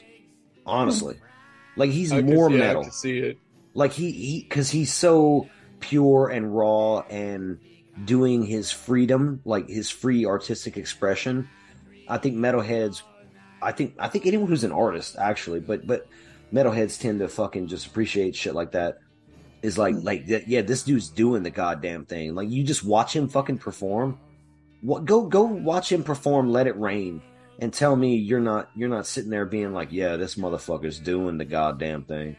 Tom Waits is a motherfucker cuz he's a motherfucker. He's a motherfucker. Yeah, this is it is known. It is very much well known. Yeah. Yeah. He balanced a diamond on a blade of grass. Me up with a cardinal bird. And when I want to talk,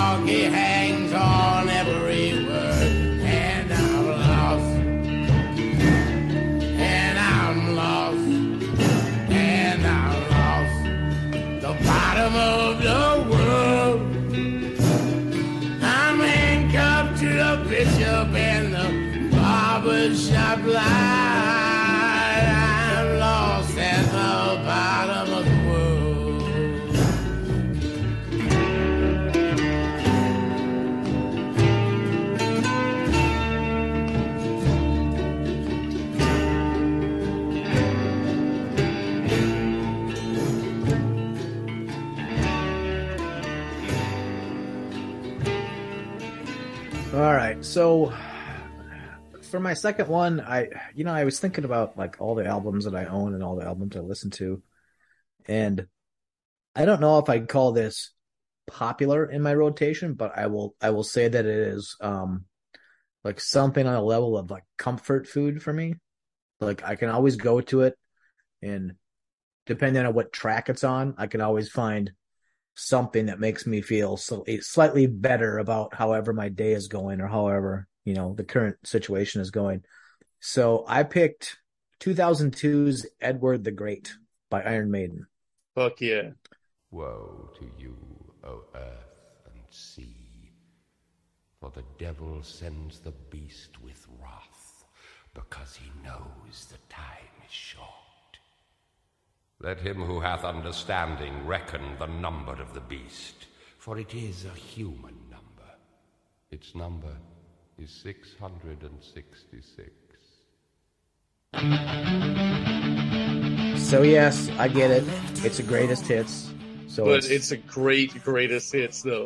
it, well, it is. It I is. have it And on physical format, dude. Uh, well, so do I had it before the flood, and yeah, So do I. And, and it's like, and I know a lot of people think the greatest hits albums are like the most flushable of all things. Um, I'm not one of those people, by the way. I had a, a bunch of great greatest hits. I agree. Go ahead. well, and and and there's a there's a big piece of me that sort of agrees with that sentiment because to say that I have greatest hits and it is, I think it's a little, um, I don't know, it's a little prosaic. Like this is how good I am. You know, I have a greatest hits album. but but this album you know because it spans it spans about 20 years you know? I mean and, and iron maiden has been around for goddamn ever and they are Yeah, but- sti- they are still playing. You know i saw them i think three years ago you know? And i wish i had half the energy of bruce dickinson half the energy. Right. but just it takes it takes every every track like all the greatest stuff it, it pulls in the seventh son of a seventh son uh, album which i think is really underrated but well, a lot of people don't like it but i do. Like i dig it. Like can i play with madness? It's just awesome. Um but then it finishes off with a live version of fear of the dark. And to hear the live version of fear of the dark is one thing. To be at a iron maiden concert and hear fear of the dark live Right. is a whole different thing. Um, and at, at the last concert I went to, they played Fear of the Dark, and as a horror fan, I think it really feeds into. I mean, I mean, Iron Maiden's a heavy metal band, but I mean, if you think about it, you think about the songs that they sing and a lot of their imagery, especially with Eddie and whatever else. I mean, they're almost kind of a horror band. They really are, but they, they're a horror band that has had 40 years of longevity, and there's not many bands out there that can say that.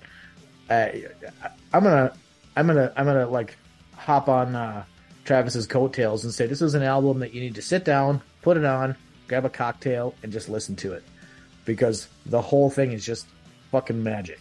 It's just absolutely magic.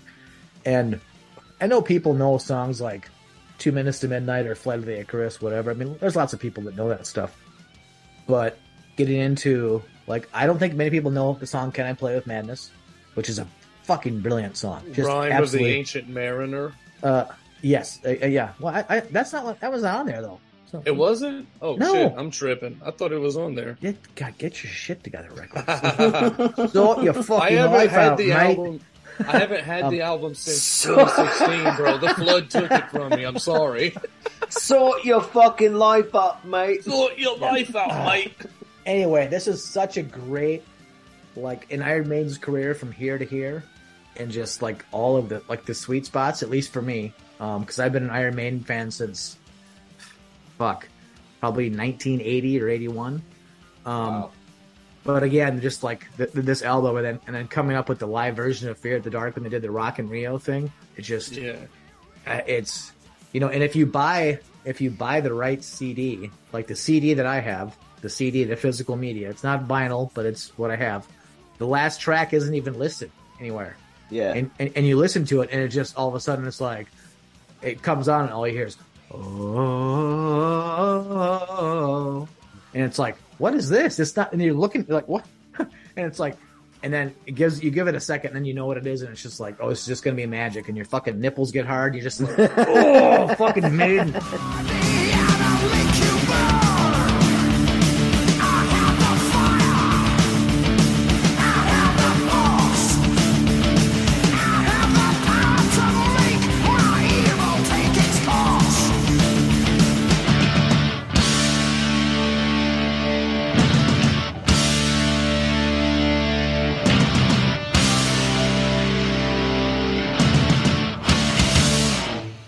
guys uh know anything about Eyehategod?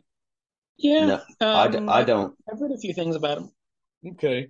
So they're they're like New Orleans metal legendary icons, right? They've been doing this forever. And they've got a great catalog. They are kind of like the definitive sludge band, right? But I'm going to go with Confederacy of Ruined Lives from 2000.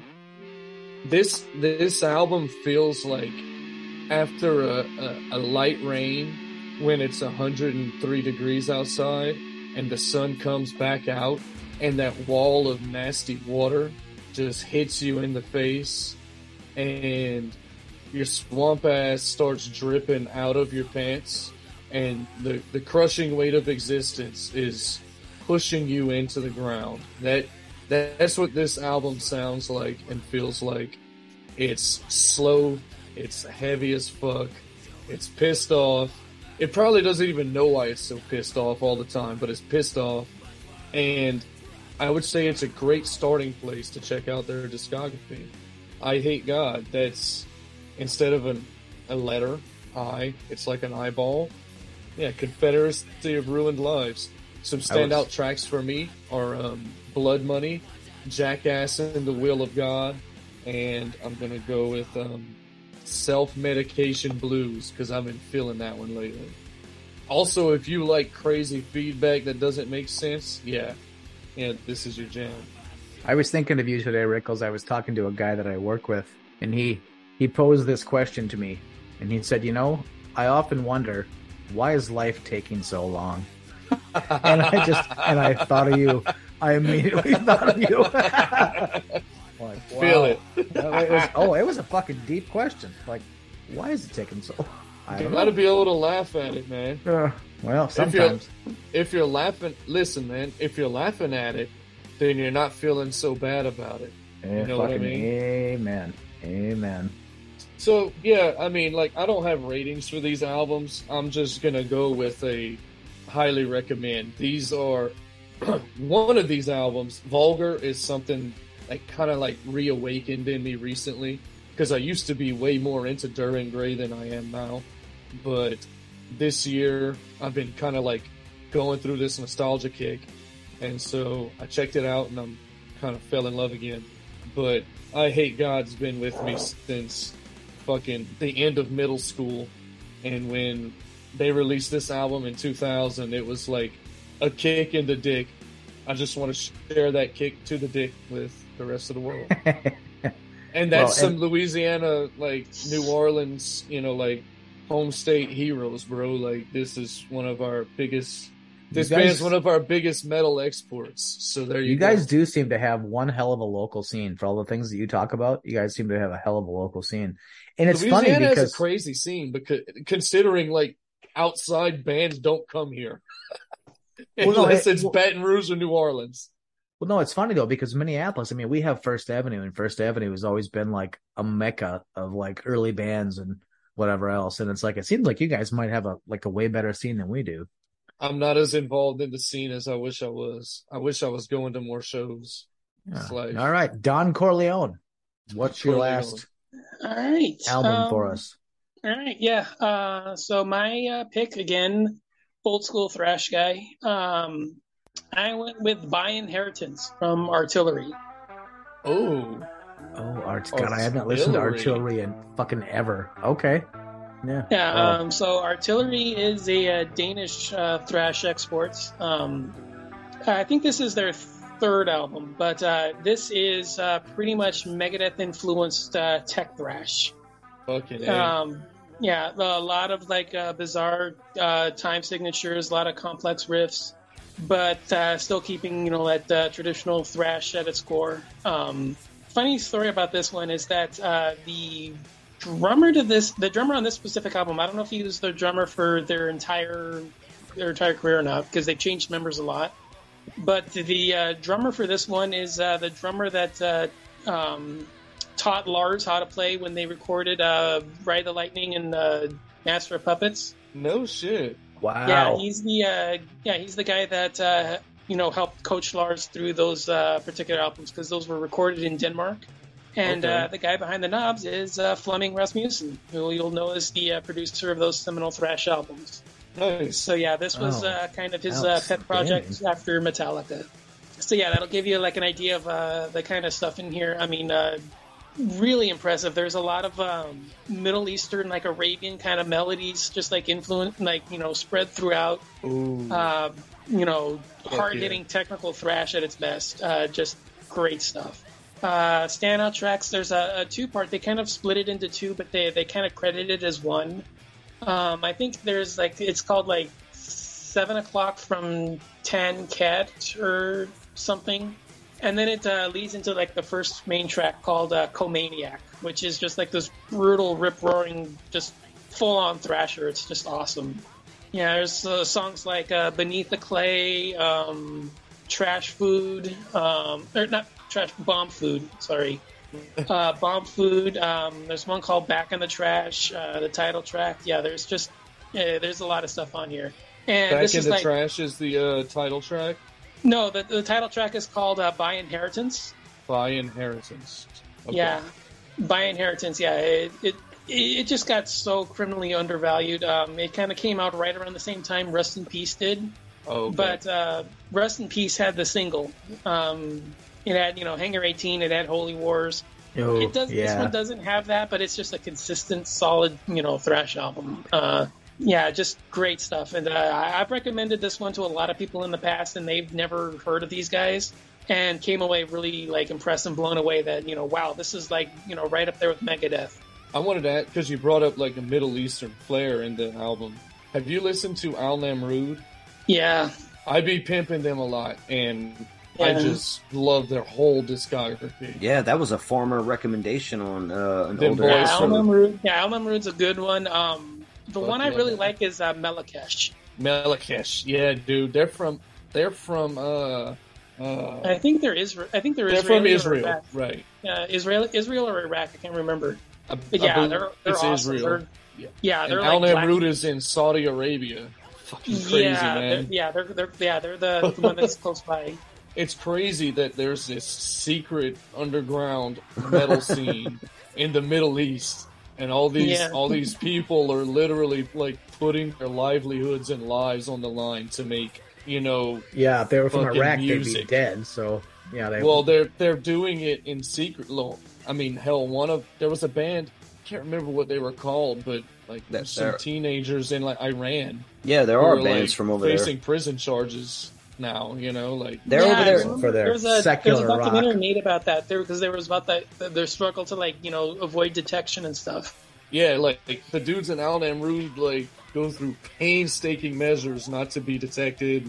They're over there raging against the Haram, bro. Like for, For real. real, like for real, for real, for real. Because like most of their songs are about like the Assyrian and Babylonian gods coming up and like uprooting like like all like Islam and shit and like taking over the Middle East. And I'm like, damn, the authorities would not like this if they know about it for sure. They'd be like, fuck these kids. The authorities would not like this podcast if they knew about it.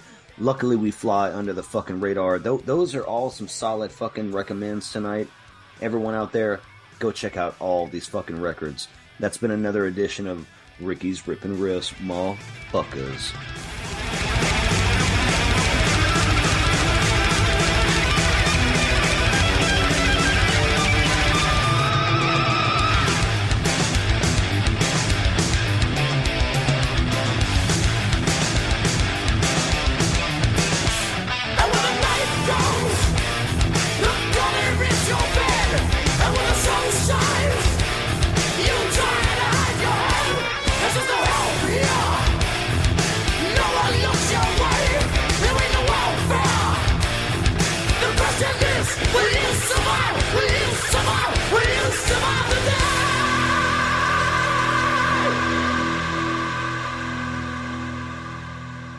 does that leave us with? Well, that leaves us with a Schlockfest unparalleled. Uh, well, not un- Not unparalleled. not unparalleled. Not not no, not unparalleled. Yeah, yeah. I still say Mystics in Bali, man. Mystics in Bali and, and and Night of the Demon are just like pinnacles for me of just Well, You'll you'll you'll see where this goes. schlocky Then. Well, hold on though. Night of the Demon or Demons, Ricky? Because you Demon. confused. just demon. Demon. No, just Okay. demon. Oh No, no, he- I'm talking about. No, he I'm knows what he's about saying. a, a s- I'm talking about a killer Sasquatch, bud. Okay. Tonight's Midnight Ritual is going to be covering Sharknado from 2013. So if you're not familiar with a Midnight Ritual, what you're going to want to do is snag a shark's fin. You're going to want to roll your eyes at Tara Reid's boyfriend in this movie, and you're going to want to Tara Reid probably too. you're going to want to scream helplessly while blood soaked and limbless on the beach. If you have not seen tonight's film, cry off now. But remember to bring your stool. Let the ritual begin. Oh, you bastards! Why are you torturing me like this? Why?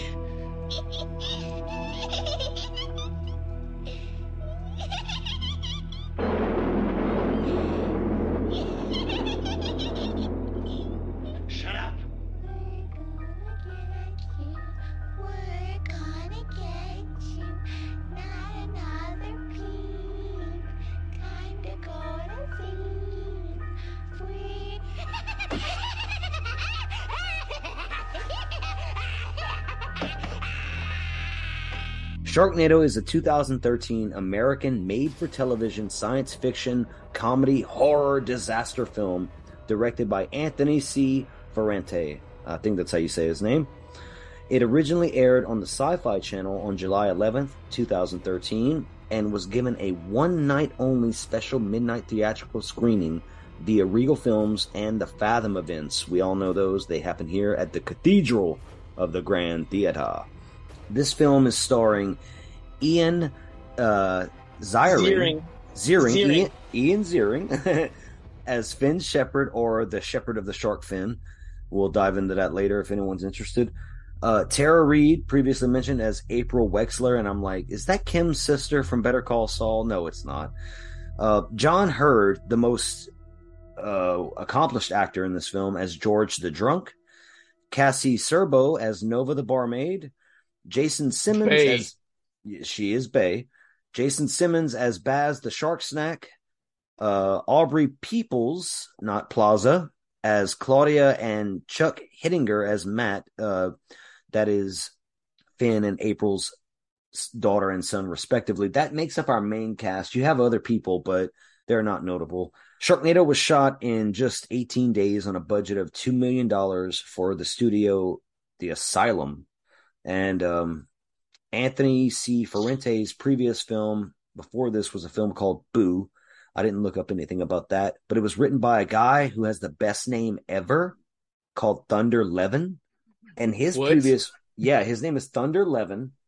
And Whoa. his previous writing credits include the film, get ready for this, Ricks, Mutant Vampire Zombies from the Hood. Well, fuck! I signed me up, bro. That I know, amazing. I know, right? The film's tagline is for Sharknado. The film's tagline is "Enough said." the, all- uh, the entire movie was shot during like the day, like bright fucking sunny ass days, and the weather and rain had to be created through a combination of rain towers, fans, and a lot of Oh yeah, gratuitous, dude. Gratuitous digital effects. Oh yeah, it um, did. bro. Gratuitous CGI. Yep. Oh. Gratuitous CGI. Oh, I love the CGI so much in Oh. this movie. Ro- Robbie Rist, who played Robbie the bus driver with all the little kids on the bus, he I didn't know this watching the film. He co-wrote a bunch of songs that are featured on the soundtrack for the film. So I'm like, God damn, this oh, dude's a Oh, shit. songwriter too. Okay. Along with his joke of I moved here to be an actor. Right, right. Petunia, a stuffed possum. This is nightclub relevant right now because we have a possum Right. bin Laden on the nightclub. Um, Petunia is a stuffed possum that makes an appearance in each of the Sharknado films, and there's five five movies in this series, by the way. Six. Six, right? Yeah, there's Six. six. There's six. There's six. There's Mhm. six. There's six. The s- When is the sixth one coming out? It's Yeah, already, it's already it's out. out. They they, they release each one in uh, in order um, each year. I am. Clearly not capable of using an IMDb. Okay, let's move on. So part um, one is 2013, part two is 2014, part three is 2015, and then you keep going until you reach six. Oh, it is. It's Yeah, about this time. was their- okay. It's yeah, about yeah, yeah. time. Yep. Oh, okay. I can't. I, I fucked that up big time. Leaving all that in. That's my fuck up. Leave it in. Owning your shit. Leave it. Finally. in. Leave it in. Throughout the film, Finn says "Semper Paratus," which means always ready. That's some Latin shit, and this is the motto of the United States Coast Guard. So you know you got that going on as well. I didn't pull a whole hell of a lot of fucking trivia for this movie because honestly, I, I don't I don't know what it would lend. Uh, some of it that I read, I was like, eh. It's the whole right. fucking the whole fucking movie is just trivia. Like, why would they do that? Because they could. That's the that's the answer to the trivia question. That's why it's brilliant. that's why it's fucking brilliant. It's a movie that spawned five sequels for Christ's. I mean, and it was a made for TV movie that had only two of the required three Bs. Okay, you know, it had babes and it had blood, but it didn't have Rickles. Boobs. Thank you. They could have CGI'd some boobs on the sharks at least. Come on, man. B- shark boobs. Yeah, bro. The shark boob NATO. I my would love favorite, to see that. Just my favorite thing about the CGI is like, it's so, it's so inconsistent sometimes because like, you'll have like a decent, a, somewhat decent like look, looking shark and it's doing it and it's got like textures and shit, and then you'll have like a more close up or like a like a like a bite like quick cut. And it's just like this fucking smooth gray fucking CGI shark. No, but the whole the whole movie and its inconsistencies are, are honestly what it makes it so endearing to me. Oh, it's Oh, like yeah. even even the even the first couple of scenes when they're out on the boat and they're Dude. dealing they're dealing with I, what I took away is like they're making some sort of weird deal for a shark right. fin What soup. kind of gangster shit is this? Yeah, dude, exactly. I was like, oh shit. but it's like they're they're on this boat and there was very clearly like two different boats. like like one is a great big sailboat and one is not a great big sailboat. You know. Yeah. Um, Yeah. Well, my favorite is uh, the one where they're doing the uh, the rescue off the bus. Oh, if you look at look at the shots from overhead, the street's completely flooded. When you see the shots of uh, April and the uh, daughter up on the top, you clearly see that there's just traffic on a regular street in the background. they never put the CGI water in; they just have the regular traffic crossing over. I love it. I love it. so Oh, the whole movie. The whole movie does that though. Things where it's like it's flooded one minute and the next minute it's not flooded. Yeah, they show Yeah, the beach and they're like, "Oh, everything here is flooded," but they have traffic going by and it's just a normal looking Yeah. beach with no people on it, of course. But it's like, oh, well, this was shot like maybe during the winter months. I don't know. Who the fuck knows? Yeah, this movie's riddled with um inconsistencies. I mean, it's yeah. But that's honestly what makes it so goddamn much fun Yeah, because dude. it feels honestly the first time I saw this movie a, a hundred years ago, whenever it came out, my first thought was going back to um Arnold Schwarzenegger's The Last Action Hero. I'm assuming everyone here has seen that movie. And it was a movie that was so It's a 10. riddled. It was so riddled with well, and this is like this is like before the interwebs and whatever else. You know, it was like when you had something to say to a movie studio, you wrote them a letter. Um, but it was like so it was so people. Exactly. Exactly. We were chiseling on walls and like painting Fucking horses and shit. smoke signals to the uh, studio. But it was so, but it was so little, like riddled with inconsistencies and problems and shit like that. That they once the movie was released, but people were still going to watch it because it was pretty popular. They turned it into like a game, like a contest. Like who could point out all the inconsistencies in this movie? And it was like somebody somebody somewhere won some sort of a prize for pointing out all the editing mistakes. So this this movie reminds me of that because I could have had, I mean, uh, in the like seven or eight pages of notes I've got on this thing, it's like, I like what happened there? Like I. Like how, how, how is the how is the boat different? How is the front yard flooded with indigo and now it's not? My Um, favorite yeah. is when they just show that CGI boat and them waves, boy. oh yeah, a- Oh, that little Yeah. tugboat. It looks like Tugger from South Park. Come on, Tugger, we're fighting round the world, bro. They have so like okay, they shot those scenes in the house where it flooded inside of a pool. Like I left some trivia out, but like they, they- yeah, they they they did some creative things with this film, but then there's yeah, I mean, tongue in cheek shit aside, and and whatever they decided to do aside, let's go ahead and dive into this movie. Let's just fucking gnash our teeth through the waters into the blood. Let's let's get into Sharknado right here.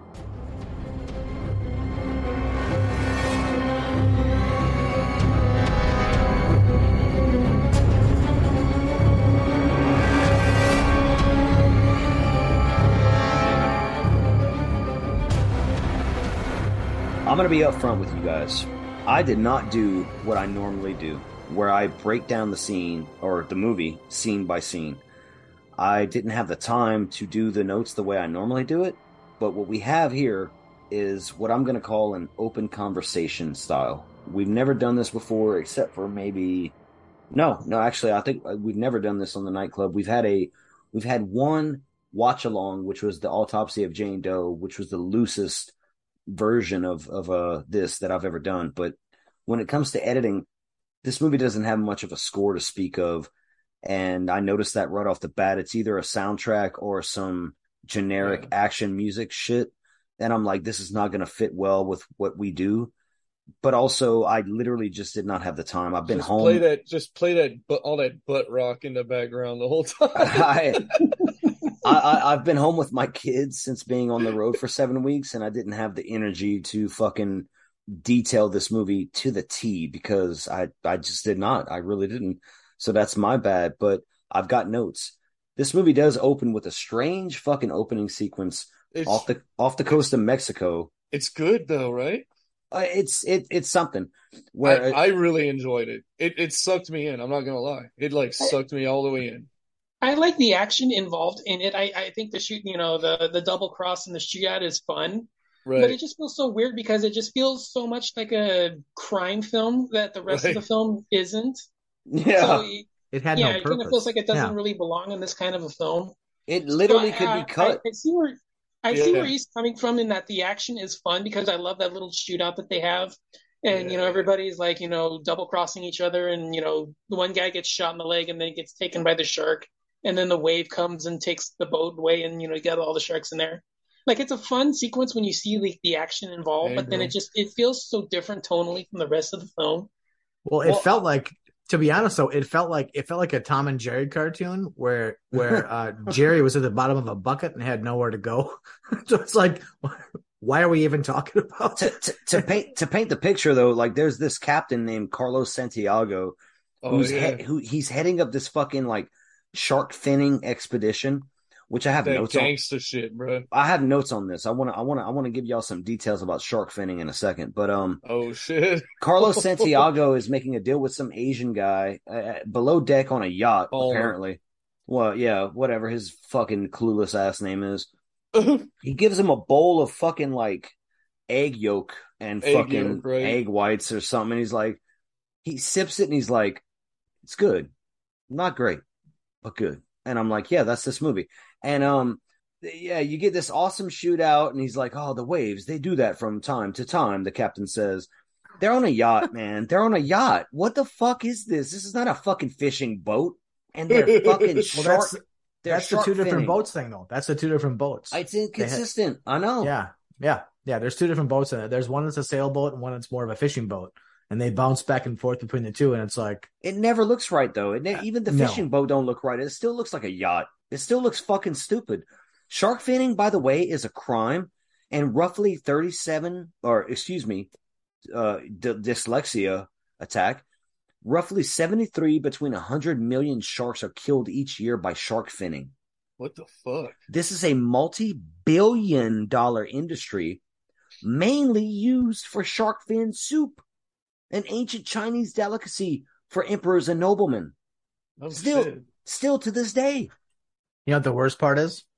that sharks get thing? fucking thrown back in and they fucking sink to the bottom of the ocean because they can't swim right and they die suffocating in water. Yeah, okay, okay, that part's bad. I'll, I'll give you that. that's the worst part. Yeah, shark fin soup doesn't taste that good. Damn. Oh my god, here it comes from the It fucking doesn't. corporate, the corporate fucking It just doesn't. It just high, doesn't. high top, high hat. It's just it's just hat fucking more soup. That's He's the got whole, a it's just scarf more on and a monocle, sipping his shark fin soup, fucking Man, looking down least- on everyone else. At least it could taste good if it's got that kind of mm-hmm. cruelty behind it, right? Come on, man. That's fucked up. Cruelty tastes good. No, it's it's Not not, veal. case. It's not veal. It's just shark fin soup. Right. It's just bleh. yeah, just fish. we get introduced after this to Boz and Finn, our two main characters, and they're walking along the beach and they're making commentary while just fucking like Ricky said, a butt rock song is playing. Oh yeah, this I love this scene so much, bro. You Oh, just, they're just- got the the butt cheeks clapping, the butt rocks playing. It- Yeah. it's, So it's, it's such Yeah. a great, yeah, dude. Oh, it's so yeah. great. Yep. they they get in, they they go out into surf and you get the idea here that like Finn used to be somebody and he still technically is somebody in the surfer community, but he's not really like up to par anymore. He's you know he's the old man. He's me. I'm uh, now I'm the old man. Uh, well, well, Yeah. Back Uh, up there. I'm the old man, motherfucker. Okay. I'm the old man on my crew at work, so I, I kind of feel you, dude. Like I, I get the same treatment. So you get the treatment here that we I get uh at my job. But Do unto me now what has been done to you. you start getting these fucking sharks killing people. You get this guy on the beach. This is the scene that stuck with me so much. It, it just cuts to this guy on the beach screaming out of control with like no arm, and he's just, ah, Yeah, ah. That was the director. that was the director. That was Nice. the director. Awesome. Yeah. Yeah, that was his cameo. Yep, that was the director. Well, that was an amazing cameo. M Night Shyamalan and Alfred Hitchcock, "Eat Your Hearts Out." That was the best fucking cameo of all time. Then, because I love that scene. That scene is so awesome. Finn and Boz narrowly escape getting fucking eaten by sharks, and um, they're back at, at at Finn's bar where Boz is just blowing him, blowing him hard. He's like, "Finn's the best. He's the best," and they're all hitting on uh, Nova, this this barmaid you get introduced to and George. George is played by John Heard, and George is awesome. I Yeah, really he's, think he's the that best. this movie Well, couldn't well- afford him apparently because they fucked up by killing him off so early. Later, coming up later on. Well, but just um, John John Heard is just awesome. Like yeah, one of one of the best character actors of the He was last in- forty years. he Yeah. was in The Sopranos. He was in Big. He was Would in You Pelican Rather? Brief. Oh, he was in Would You Rather? Yeah, but I haven't, still have not seen that. that's a fucking gem, bro. It's a underrated gem in my. well, he was in well, he was in Chud. He was in um Yeah, what the yeah. hell, The Awakenings. Um, just all kinds of great character actor. Just yeah, but in The Sopranos, yeah, he was Vin Makazian in The Sopranos. So, you know me, I, I got a Sopranos hard on. he got so. he got nominated for an Emmy for that role, dude. Nice. Yeah, so George. No is- matter if I was him, no matter what, though, I would always just carry that fucking stool with me. yeah. I'd go accept my Emmy award and sit down in the stool when I accept it. Like this is the movie I'm most Yeah. proud of.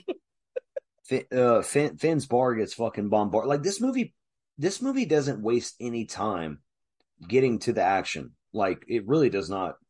You have a little bit of character development, and when I was first watching this movie, I was blown away by how competent the movie was. I, I was Yeah. really like, oh, it starts out with this like nonsensical scene, but watching it the first time, I didn't know it didn't. It never ties in later. Never. I didn't know that, but it doesn't. So at first I was like, okay, cool. This is a good setup. Where's it going to go? Then you meet all these characters who are more than serviceable. I mean, they're they're, they're pretty good. Their dialogue is good. Um, their interactions are really interesting, and, and I'm enjoying watching them. It's fun. Yeah, it's funny. Yeah. And then, then the action comes back, and the fucking sh- the, the, the the waves come crashing in, the sharks come crashing in. Throughout all of this, I mean, I don't know, Don, when, when you first saw this movie, like your initial reaction to this whole opening with the the the, the captain, the boat shit, the the bar scene, like where are you coming in with all this? Like, are you or what do you expect? Did you think that the there was going to be some kind of crime element to this movie? Because I did. I thought that there was going to be something deeper with that scene that never, ever comes back up again. What the fuck, movie? Yeah. Um, well, I'm saying I, I saw when it first came out, and yeah, I was a little thrown by that too. Um, but I was always, like I said, I was always a, a creature fan, so I was always kind of like expecting, okay, well, we're gonna, you know, get this like whatever the Sharknado is at some point. So it just always felt like a weird little tangential side piece that, you know, yeah, they never really go back to it again. Um, they they do reference it in I think the sixth one because the the sixth one they they time travel all over the place. So um, I, I think they go back and they they deal with the um, What? What? Yep. They- Damn. Time They travel? traveling in part six. yeah. Um, Oh shit. Hold on, Yeah, hold on. Trust me, you haven't lived. Yeah, you haven't lived until you've seen a, uh cameo from uh, Alaska Thunderfuck. Wait, is Oh, it no. is it is it is is it the same characters? Is it the same actors the whole series? April Finn and uh, oh Nova my appear- god. Yeah, For April real. Finn and Nova appear in most of them. Uh, Nova's not in two, and I think she's she shows up at the end of three and becomes a major player in four and five. Ricky. Okay. yeah, she this- loses a hand at some point. She loses a hand. very in No, phantasm yeah. April does. shit. I was gonna April say does, this yeah. might be some does. very phantasm, phantasm shit. Yeah, man. This is very phantasm of them. I love it. Okay. Okay, um, well, there, there's a, there's a, an even funnier thing. Um, in five, the son grown up is played by Dolph Lundgren. No. Who's- who's who's older than his dad? Yeah. Exactly. Yeah. yeah. Trust me, you Wow. haven't lived, you haven't lived until you've seen Dolph Lundgren roll up to the guy, uh, roll up to Ian Ziering and go, "Dad." what He has that the look like- Oh my god! Oh, I, I haven't seen him forgot in about that. God, that is fucking Travis priceless. Travis just went full was Voltan in the background. Oh yeah. Oh yeah, good. Oh, okay. But yeah, um, yeah, six is a six day time travel. They go all over. They go uh, travel back through time. They travel to the future. I got it. okay. Yeah, no, like I, I, I well, I guess I'll save my my thoughts thoughts for the end, but yeah, I okay. I'm into it.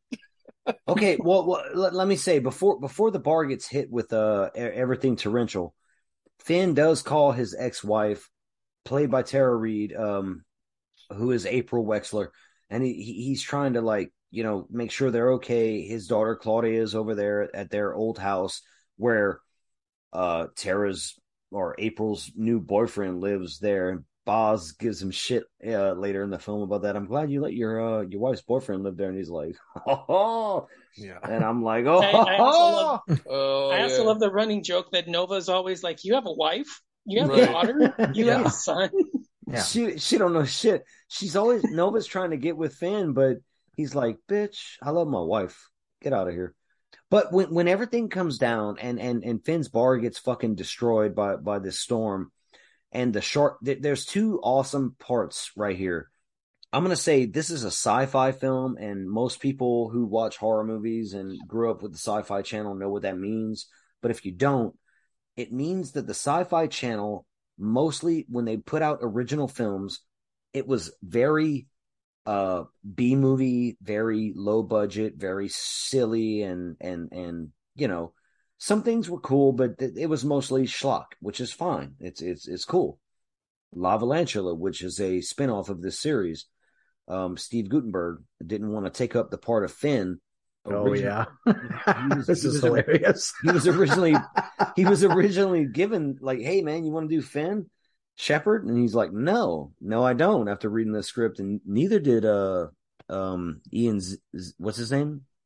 Ian Ziering. Ian Ziering didn't want to do it, but then he realized he had more kids on the way and he needed money. So Yeah, just like, yeah. "Fuck He like, I'm "Fuck gonna do it. do it. Yeah. But then then Guten, Guttenberg after the fact was like, "Oh shit, this is a cult film. Yeah, I'll do anything." And he did Lavalantula. All that being said, uh, whenever everything comes comes to like crashing down, I think the Ferris wheel scene where the Ferris wheel breaks off and starts going through the streets and it's chasing everybody. Oh, it's in them streets, boy. Oh, yeah. Total- total, total fucking Spielberg thing. Yeah. that Go- shit looked good. 1941. Yeah. 1941. Yeah. That looked really. this that- movie is this movie is peppered with fucking Spielberg references. It's peppered with them. They're everywhere. But that but that scene looked way better than it should have. Yeah, it looked better. And now I was gonna say some of the stuff in the movie looks better than it deserves to. Yeah, some. Like especially the the the bit of practical makeup and stuff that they use. I'm like, okay, movie, okay, hell yeah, look at you. You know, Yeah, th- this one here they tried, and I think that's I, I think with this one that's why it kind of got trending the way it did, is that it tried when it shouldn't have, and I think that was kind of it makes it better than what it is, because yeah, the, the practical effects in this are fantastic. The, Yeah. the the severed limbs, the you know the spurting blood, a lot of that stuff. There's no reason for that to be as good as it is. If you look at the sequels, all of that stuff is CGI. All of the, the wounds, all the um, Yep. all the like the injuries that are inflicted, all of that is CGI in the sequels onward. But in the original, at least they went practical for a lot of that stuff, and a lot of it makes it better than what it should be. Yeah. Yeah, No, and- totally agree. Totally and- agree. Yeah. In this part of the film, you also get a Jaws reference because Boz shoves like an oxygen uh, tank Yep. into a shark's mouth, Yeah. and he tells Finn like, "Shoot it, shoot it," and that's the ending of Jaws right there. That's that's basically how Jaws ends. Oh, there's at least at least two more, if not maybe three more Jaws references in this movie. Oh you guys yeah. counted four. Uh, Okay, well, Shark aficionado one. puts you in your place. well, I'm Don't trying, even to be, argue I'm trying to be nice, nice to you and your trivia, Travis. So I will just from here on out, I will just fucking rock your ass, and we can just call it good. How's that sound? You can rock my ass all night, baby. Yeah. Um, while heading to April's home, there's the group fucking stops on the fucking freeway, which again, yeah, people driving by. There's people parked, they're yelling at each other, and there's there's this one guy from I guess he's from New York, and he's like, every time it rains, they think it's the end of the world or something. Like- He's John Travolta. yeah, he's in I Grease. shot Marvin in the face. oh my god, damn! And then Finn's like, I gotta help these assholes. Right. So they stop. And Tara Reid's like, no, don't. No, no, no, she ain't there yet. Oh, No, that's later. That's later. That's later, oh, yeah. yeah. yeah, That's the school bus. But he, but he Good keeps, Lord. but he keeps doing this where he stops and he's like, I just gotta help all these people. Oh, and and and George gets fucking killed because of this, man. You lose the best goddamn fucking actor in the goddamn movie. All because of fucking New York guy. New York guy that's like, I'm not getting in my car. The the water is fine, eh? Yeah. I gotta get. I gotta back out of here. Everyone's yelling, yeah, hey, hey, I gotta back out. Can't you move? I'm like, y'all have plenty of room. Do y'all not know how to Right. drive? I'm looking at the scene. I'm looking. How many wide shots are there in this film, by the way, where you see the whole goddamn scene, the whole set? How many of those shots are there in this movie? Because I got aggravated with the amount of. I'm serious. I got I, I got aggravated with the amount of wide angle shots of the whole scene, and I'm looking at everyone moving around, and I'm like, I don't need to see this much. Why are you not doing this more like first camera, like first person camera? Like, why are you not doing this more where it's it's it's just not this fucking egregious of I'm I'm looking at the whole set and I can see everything that's flawed and fucked up. Why are you doing this? Why are you Hmm. doing this constantly? Because it's it's the best, bro. It's Come 'cause- on. no, I think you're. I No, think you're right. But I this whole movie, like I had like a theme song playing in my head, and it was the Chili Peppers' "Higher Ground." The whole movie, it's like, let's go up, let's go up, and it's like, Right.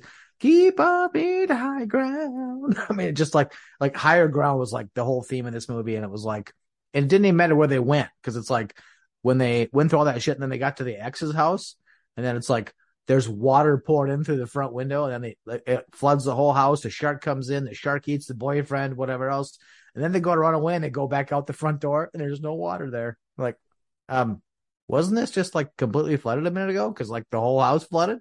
Nah, I gotta we say, can just skip I gotta say, the boyfriend, the boyfriend guy, just has the most wonderfully punchable face I, I might have ever seen, bro. I mean, this yes, guy he does. is yes, just he the- does. he just looks like he looks like he would just be a real douchebag in life, in real Mhm. life. So I guess good Has on that- him. He did it. Has that has that that, that honey hair Botox lips douchebag look that we Oh, all love to punch? Wow. Yeah. All right. Yeah. Yeah. Yeah. After they arrive at April's house, the, the, the, like they get they get through all their shenanigans. Jo- George is fucking dead. They get to fucking April's house, and she's like, "What are you doing here, Fan? Get the fuck out of here!" And I'm like, oh yeah, okay, any human being, like, I know, okay, yeah, this movie is being goofball, bananarama right now, whatever the fuck term. Um, I'm never good with those, but it's like this guy came to your house. He's got a car full of people.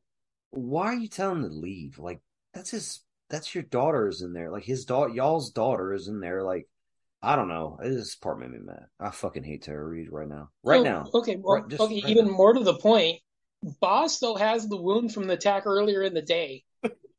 so I mean, he's you know he's still hobbling around. He's still got the wound on his leg. So yeah, her it's like her you know her inability to recognize what's going on. That's kind of like the one weird thing that it just it sets up the the boyfriend being eaten just because you know he's got to be the douchebag that throws him out. Yeah. Ben's got to prove Ben's got to be proven right. But yeah, I mean, the, the whole thing just kind of comes off weird in that you know she's got to be so like incredulous at what's going on, but yet it's so obviously that something's not right. Just you know, the fact that he shows up like you said with everybody in the condition that they're in, because I mean, Nova's even got the shotgun. Right. Like nobody's even brought that up yet. She turns I mean- around and shoots the fucking shark out the goddamn air right in front of all of them, and they're Exactly. Like, "Oh, finally!" like, they're like, "Oh, shoot!" But even after that, Yeah, they're not like, that "Oh, finally shit." that, that that finally gets it. But I mean, there's like a whole three minute conversation about you know him not being there because you know she doesn't want to keep him in the loop. But I mean, we do that instead of trying to argue about getting out of the house. Mm. Well, but wasn't wasn't everybody pretty much rooting for the sharks to eat the boyfriend, and then by Well, that's that. Yeah, that's by what I was saying. guilt by association, I was kind of hoping they'd eat the wife too, that's like, what, just- well, I agree. I agree. Yeah, just- Same. that's just- that, that, because she was next to useless for the next the rest of. I mean, she like in the rest of the movie, she like kicked one cart over that had like the chainsaw on it, but for the rest of the movie, she was basically useless. She, She was I just think up the there. daughter was the useless one. I, I actually think it's the daughter that does nothing. Because she just stands around like slackjaw, just looking at everybody.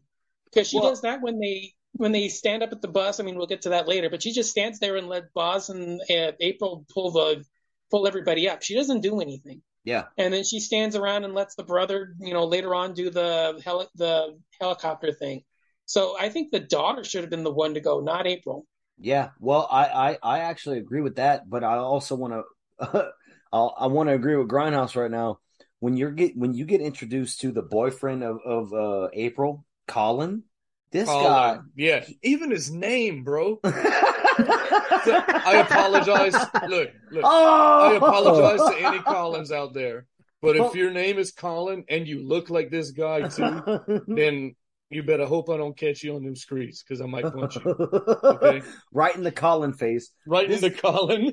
This guy, this guy is he shows up right away off the staircase. Finn's trying to talk to his daughter Claudia, and then this guy shows up and he's like, "You're not. What's all this ruckus about? You're not. You're supposed to be here. Whatever the Ugh. fuck he says." And then he dies while begging. He's like, "Finley, Finley, Right, help right. me!" I'm like, "Yeah, fuck you, bitch. I want. I want to see your blood in the water." And then I do, and I'm like, "Yeah, fuck you. You were meant to die. You were meant to die in this movie." But I agree with, with with Don with Don Anelli.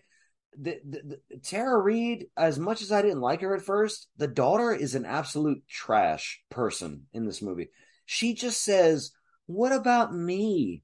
While everything is falling apart around everybody. This- this- that is that is a good point. Yeah. That's all she does.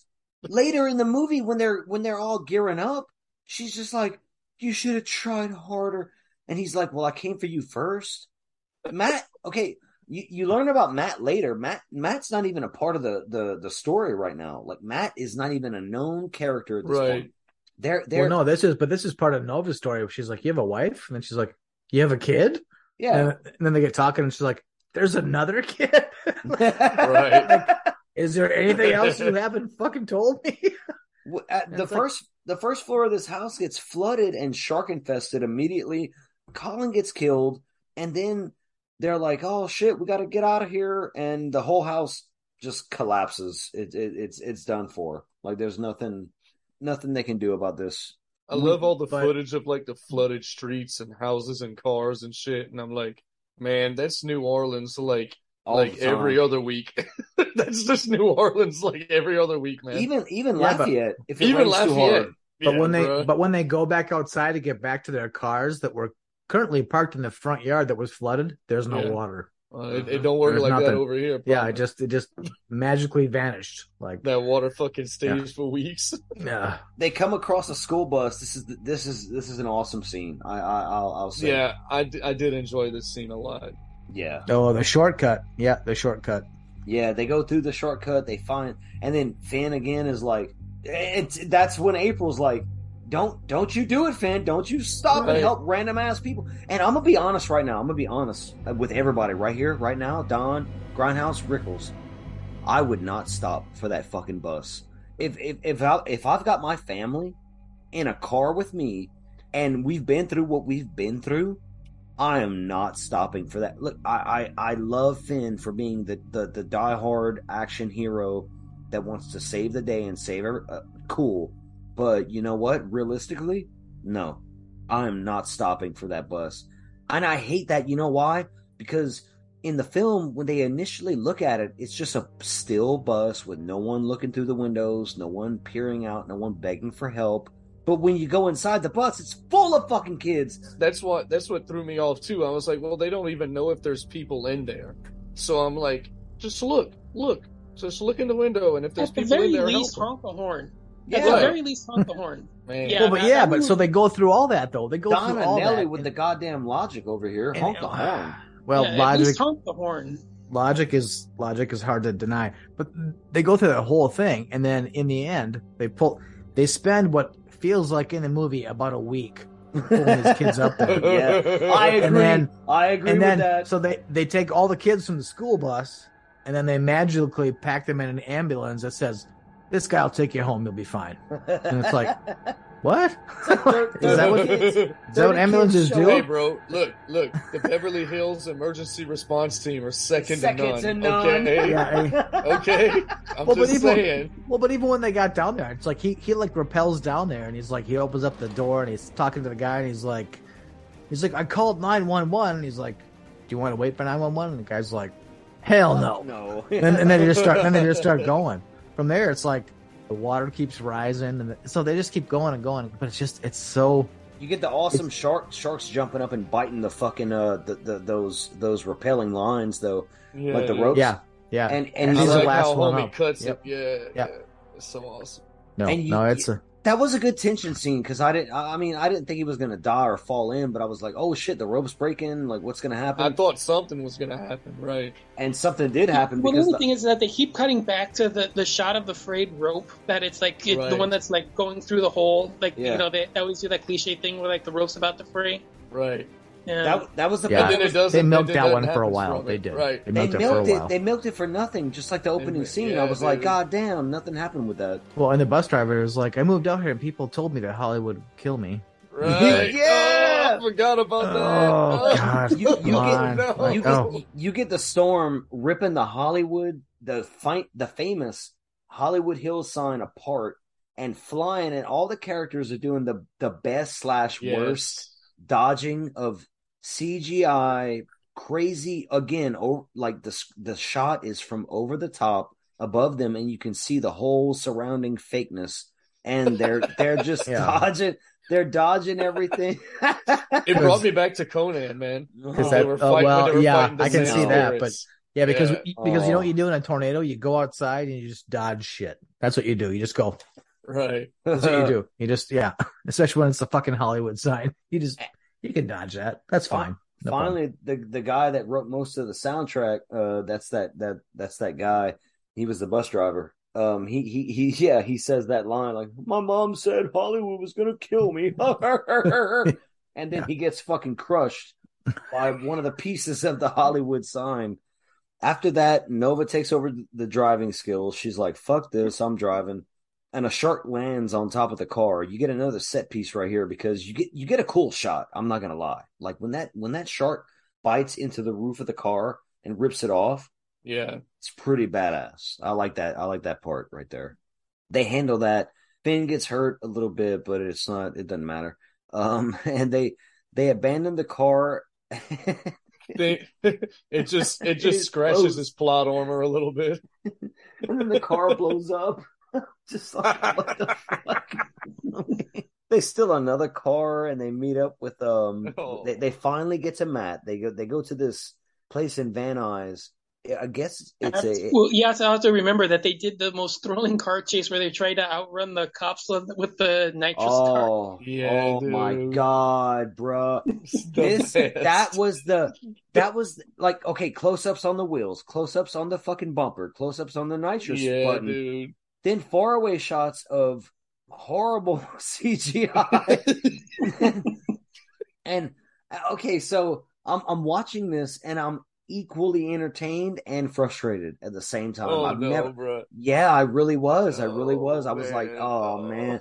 And I've seen this movie twice now. I'm I'm being honest. I saw it twice and I was equally both times like this sucks, but it's funny, but it also sucks. I really regret not eating an edible before watching it. Ultimately Oh. it's ultimately for me, I think that could have been done way better. I've seen better with less. So that scene for me just kind of sucked. Yeah, but Um, that's what I like about it. I know I, I know and I tend I tend to fall in line with that, but not, Right. he- not right here. Not right here. Okay. It, it, The heart sucked. wants what it wants, bro. yeah, this was not doing it for me. Not this, but I, I, uh, but I do agree. Shots of just the wheels of the Hummer and the bumper and all that is like, uh, damn, y'all, y'all can't shoot shit, huh? Y'all just Y'all doing sucking- that. Like, like Don Anelli said earlier, g- y'all gave this fucker a camera. Okay, let's go for it. They go to an aeronautics school where uh, apparently Finn didn't know his son Matt was was going to this school. I don't know why it was a secret, but okay. So Matt's there, and they find all these kids in like a under the stairs kind of semi shelter. You you also learn that there's three water spouts that have touched down on land, and they're just fucking shit up. And there's sharks in the tornadoes. So this is where the movie finally gets its its its its name from is Sharknado. It's sharks in a tornado. I mean, hell yeah. Well, that was the big spot, though. That was the big spot where they they tied this whole movie into Twister. They had all the all the galvanized metal that was rocking back and forth, and it's like, what's going on? And there's people hiding. That was a, that was this kind of like Twister moment. Well, that thought- that dude, that that scene where Finn holds the door back, I'm like, he's god level Goku, Ultra Instinct bro. now. Like, there's no way he's holding this fucking flimsy ass door that's bending while the storm, the tornado's passing over, bending in his hands, and he still saves everybody. I'm like, he is the Shark Shepherd. There he is, Finn Shepard, right there. the group goes and they break into this uh what is it? it's a place next door and everyone who goes in there gets a boner for real they all walk in there and they're like oh yeah chainsaws oh yeah can you Oh, make this yeah. work Oh, yeah. oh yeah, Yeah. let's make bombs oh yeah ah, ah, ah. Yeah, somebody picks up somebody picks and- up an electric hedge trimmer. Right, right. yeah that You that gonna, Finn you gonna you gonna plug that shit in? I mean, Finn, Finn, Finn, Finn tells Avery, he's like, "You gonna make this work?" She's like, "Yeah, I can make this work." I'm like, "No, you can't. No, you cannot. no. you have to. You no, the grid is fucked. You cannot make that work. But that's- a Reed, come on. fu- fucking mile long extension cord and maybe. And Yeah. you got you got Bob, you got Boz, who earlier in the film they made a joke. Uh, Finn made a joke that he was from uh, Australia. He's like Tasmania, mate. Tasmania, yeah. But but he does the he does the crocodile Dundee thing here, where he's like, "That's not a bomb. This is a This is a bomb." bomb. Yep, yeah. I love that they just the first idea they landed on was maybe we can just blow up the tornadoes. Bruh. Oh my god. Well, and, but then, back and then to their back to, explanation of it was even better. The the warm air and the cold air, and it will neutralize it. Yeah, you'll just blow the warm air and the cold air away from each other, essentially, and well, then no more tornado. but that hangs onto the Twister moment though. That hangs onto Twister because I mean, Yeah. if you if you think about Twister and they talked about the convection of warm air and cold air, I mean, it's yeah this this movie stole from so so many other. I mean, it's like Jaws meets Twister meets The Last Action Hero meets Beverly Hills Cop meets every other movie that ever used the Hollywood sign for anything. Yeah, I mean, That's why they crushed one of their fucking characters with it. I think maybe hmm like Don when when you're watching this movie for the first time. You get to this part where they're talking about let's drop bomb. By now, you're already sold on this film. You have to be, Oh, right? yeah. Like, Yeah. You gotta be. You have you to gotta be. be. Yeah, I, I, I'm all in. Yeah, Right. You accept it. Well, so- well, so course at this we're point- blow them up. Like we're, we're uh, like I, I, I'm I'm I'm fucking around and picking about like my like throwing my head back and be like, oh come on, But at this point in the film, when I'm first watching it, yeah, I'm sold. I'm like, yeah, let's drop a bomb. Yeah, let's Yeah, do it. blow them fucking tornadoes up, bro. Yeah, let's go for it. let's do it. Well, got- yeah, but yeah, but then Nova Nova tells her story about fishing with her grandpa, yeah, and it's literally the same story that Quint told in Jaws, Yeah. just tweaked a little bit. Mhm. You know, Yeah. and it's like six men went in, only I survived. It was like it was like totally the whole same entire fucking story. The- But then the they ba- the band that provided most of the songs for this this uh, soundtrack was a band called Quint. Quint, yeah, and that was oh, a that was a yeah that was a nod to the character from Jaws. Yep. Yeah. Wait until you get to the third one, and that band provides the Sharknado theme song. Oh, Nice. Dude, I, I was on I was on Letterboxd and I saw Neil deGrasse Tyson is in part six, what? Yeah. and that made Yeah. me happy as fuck. I was like, okay, that's what sold me. I was like, okay, I guess I got to watch the Oh, franchise after now. the after the first one, the cameos. I mean, I mean, there wasn't anybody that didn't want to make a cameo in this one. There's fucking Yeah. everybody, everybody. Gary Busey. I was just looking at Yep. that cast and I was like, okay. Corey Corey Taylor from Slipknot's in one of them. Whoa, he has a yes. cameo. Oh yeah, I was like, it's yes, just it's I got it. ridiculous. It's ridiculous. Yeah, I think uh, from I think two, three, four, and five, they all have like uh, some wrestler from like the WWE involved. Oh man, who who? Yeah, Jericho's in one of them. Oh, Nice. fucking Oh. Jericho, nice. Yep. Hell yeah, bro. But that tells you that tells you about, about Oh. the power the power of this movie though. right. For for a made for TV, a sci-fi, basically a sci-fi original or whatever you want to call it. I Yeah, mean, this it thing had some fucking star power. The power was going on. The- This is how far a meme can take you, bro. Like I Yeah. have the power. Okay, whatever, she real. Your man. Voltan over Um, Yeah, Matt and Nova fly in the helicopter because Matt's the only one who can actually fly. oh, you missed a spot though. You missed a spot. This magic Hummer that they have. Ooh. Have you guys noticed any of the details of the magic Hummer that they have? So they spend a lot of time looking at the front bumper where it has all these spikes and whatever else.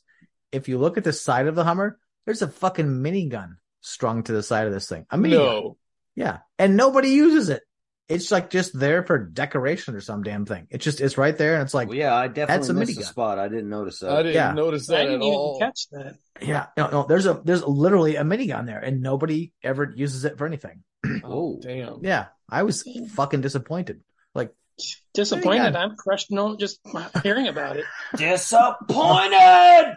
yeah. Well, watch it one more time, you'll see it. It's on the side of the Hummer. It's on the driver's side of the Hummer. There's a minigun like bungee corded to the side, and it's like I don't know where the hell they found that, but it was like that seems like something you could have used in this whole thing. I mean, it's, Right. it's- yeah, like a couple of rounds per second. and, And, and it makes yeah. sense because it was like a movie stunt car or some shit, right? So it was Basically, being used yeah. in a film. Yeah. Dang. I never noticed. I was That- too caught up in those riveting shots of the wheels. Exactly. Exactly. After that, um, Matt, Matt and Nova decide that they're gonna fucking take the the helicopter up and drop bombs into the fucking tornado, the Sharknadoes.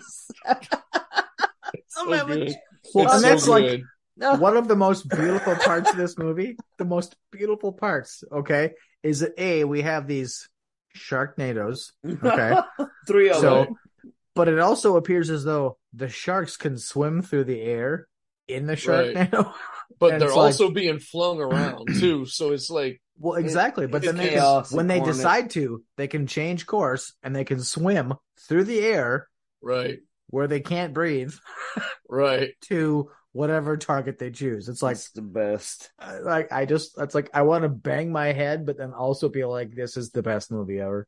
So like I just like oh my god, I just let's just take all logic and flush it down the crapper and just Yeah, but just call it a movie, and that's why it's brilliant. That's honestly why it's brilliant. Well, they, there's- they they managed to destroy two of the tornadoes with their bomb attacks, and then the third one doesn't fucking work out.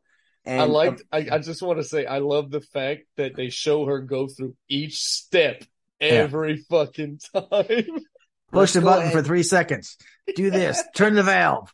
yeah. Spark it. Spark it. Yeah. Uh, uh, again, but though again though, this this stuff here, everything they're doing, that's all Twister. That's all Twister. When they're setting up to try to get the their whatever the fuck it is, the What the hell Wed- is it called? oh, the Dorothy's. The Dorothy's. Dorothy, Twister. Dorothy, yeah. yeah. I'm trying to get the Dorothy's up. That's the same shit. Kyle's just like coming in his pants if he's listening to this. Right, right. I When hope he's gonna so. Hear this episode, he's gonna be Yep. like, "Whoa, Twister love." Just Uh, wait till the end, Kyle. Just wait till the end because it's going to get better. when when when they're fighting off the sharks, there's a shark that jumps up and bites the fucking helicopter, and Nova's like, "Why don't you just die?" And she's Yeah, stabbing bro. the shit out of it, and it fucking takes her down. And another shark, like like Brent said, like swims into the scene and eats her mid fucking fall. It's like, god damn. Yeah, she falls out of the helicopter and does like a swan dive and just whoop, and she's just gone. Matt, Right. is, um, Matt yeah, is I- Matt is upset. He lands the copter, and and the storm along. It's just coming in, it's like, dude, every Boz Boz has this whole side story. This pissed me off. This again, another thing that pissed me off about this movie, for real. That it's not even part of the schlocky fun. Boz tells Finn, I'm to arm this Hummer with these bombs and I'm to drive right into it if all, all else fails. Well, while they're trying to arm the Hummer, Boz gets killed unceremoniously, like just fucking gone, dude. And Boz has been with us since the beginning. And I'm like, you know what, movie? Fuck you. Like, I didn't, you, you don't need to do that to Boz. Because I liked him. I liked him a lot. Yeah. Um, actually, he was always making jokes about the the sharks wanting to eat him, and he was fun. He was a fun character, and I'm like, "Fuck you, movie." All right, he he dies for no fucking reason. This was the the one thing that I, I really hated about it when I first saw it was I mean yeah it, he's like the like the second the best the second best character in here and I, I- he doesn't even get to survive to see the plan work I mean I would have preferred that if you know he, the plan works and he gets killed in the aftermath I think that would have been a far more fitting way to see him go was that you know the thing works and you know he stops the tornado but then one of the flying sharks falls out of the sky and eats him. Like, Die with some dignity, man. Well, there are so many moments in this movie too where you have somebody. It's mostly Finn, I guess, but who is like shooting at the sharks, and so you have a shark. So let's call it I don't know, thousand pounds, something like that, and he shoots his shotgun or his little thirty-eight or whatever, and it somehow magically changes the shark's trajectory as it's coming down, Right. and it's like eh, physics. like no i mean it, it- but but i think that's part like part of what makes this movie great is it's like you know we're gonna take everything that we know about natural human law and just go fuck it. And just we're just gonna rock forward which is kind of what is makes these things just awesome.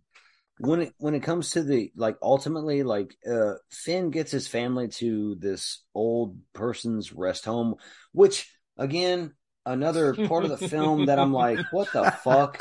They're all, they're all still out there in the pool while everything Yeah, else is falling down around them. oh what the old fuck? well the old folks home that's right next to the airport and somebody says why would they put that here and it's like because old people can't hear so Well, yeah, but but then but then they they they they're there, and the old man in the pool pulls that bitch in. Like, come on He here, does. bitch. he's like i'm in, in a, you first yep Yeah, Yeah, he, he totally he's trying does that. to kill her. He's trying to, dude. This gets overlooked in the movie. I think oh, he Oh, yeah. tried Well- that. That old man was a murderer. He was a he was a fucking Jeffrey Dahmer. He was a fucking John Wayne. well she didn't get smoked though she got No, pulled it out doesn't too. matter. He tried to kill her. He pulled her in, and he was leading her towards the sharks. And then finally, Finn came in and lit the whole thing up with gasoline, which was again another awesomely stupid scene. Yes. Yeah, the best the best the best. CGI ever. with the, with the with the best CGI fire of all time. Yes, Yeah, it was like a Um, giant explosion. like I mean, like like it was a mushroom cloud in the pool, and I'm like, What- that's not what would happen. But okay, it- it- great. yeah, it just blew up because cartoon logic. Um, yeah, when- exactly. when when when Finn when Finn sees his son go down and land like competently, he ra- he races out there. He changes the whole plan. Boz's plan is now in effect. We get the Hummer scene where he's racing towards the last Sharknado, and you. I thought he's gonna die, but he, he gives the captain salute and then dude dive bombs out the car. And I'm like, Boz was an idiot, bruh. Boz was a fucking dumbass. Why wouldn't you do that too? He Boz thought he was gonna go out with a bang. And I'm like, you don't have to because Finn didn't. He dive bombed out the fucking Hummer, perfectly fine, by the way. No scratches, no scratches. No, it's fine. Cartoon logic. The Hummer blows up the final Sharknado, and then Finn's running back miles away, miles away. He's running back. He's like, "Get out the way! Get out of there! Get out of where? Of what?" Uh, yeah, his daughter almost gets killed by a shark, but he fucking jumps in. he chainsaws. Oh, he he dives and he ripcords a chainsaw as he's diving. This goes. And this is the first like- time he did it. Earlier in the film, we skipped over this. We skipped over this. He cut a shark in half mm-hmm. with Yeah, a dude. with a baby saw, with a chainsaw. He, you can't do that. You can't do that with that momentum and speed and and the pressure and everything. You can't do that. Good good job, movie. Good job, movie. And again, again towards the end, and I love this kind of shit. By the way, I do love oh it. hell I- yeah! I do love it. Uh, towards the end, he, he jumps in the shark's mouth, and then he pulls miraculously after he chainsaws his way out of the shark's fucking guts. Nova, Yep. who Yeah. comes out to be Jenny Lynn or some shit, whatever.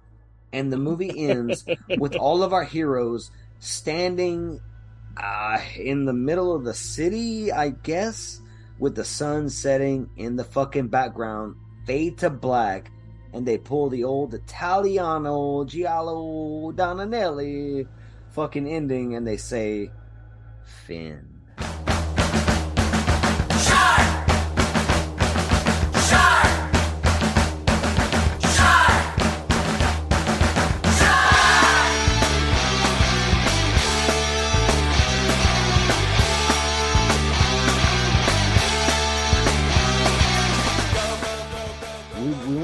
Hardcore on this movie, but this is the film you you brought to us, sir.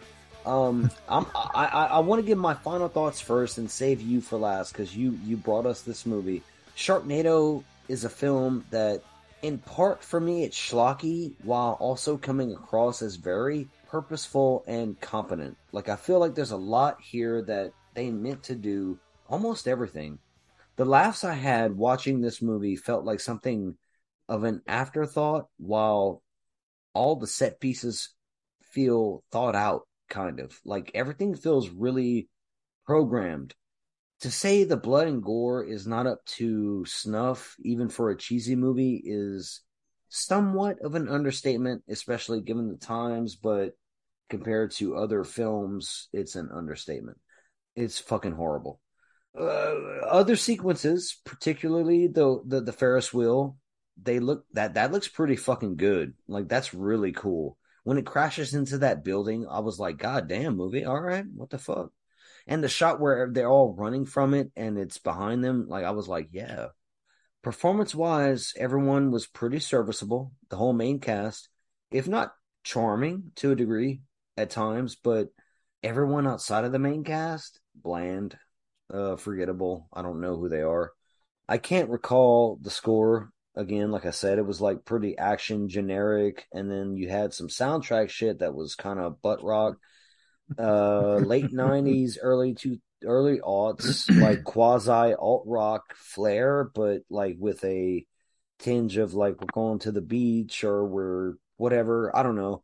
It just didn't feel didn't feel cohesive to the story or or good good to hear by the end of this film, I was somewhat satisfied by what I saw, but I was also happy with that it was over. Yeah, honestly, I like, love I love that.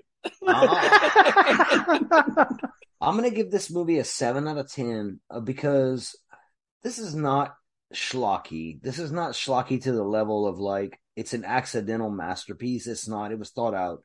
They thought this out. They they knew what they were making. They knew they were trying to cast people to make this movie what it was. They knew. Uh, so it's it's it's a half-hearted attempt for me. A seven out of ten. It's got a little love for me because I do love some of the fun parts. Would I watch this again? No, not unless I have to watch the whole series. Um, you which have I- to now. You have to. That's Well, our next which- which- episode. No, it's not. No, it ain't the next episode. But it's, it's Rest of the Sharknadoes. Yep. I, I, I would like to watch the rest of the series to see where it falls because I know Don likes Sharknado two more than one. but he he saddled us with this one, so that's on him. But um, he likes. Well, no, two. we we saddled us with this one. We did. no no he we, did. no, no, he gave us a list and we settled ourselves with this. That's what we did. Oh yeah, yeah. You and Ricky did that. I would have went with Yeah. fucking. Um, I would honestly, my pick was actually going to be the Boxer's Omen because I'd never heard of it. But um, and we learned that that should have been the pick.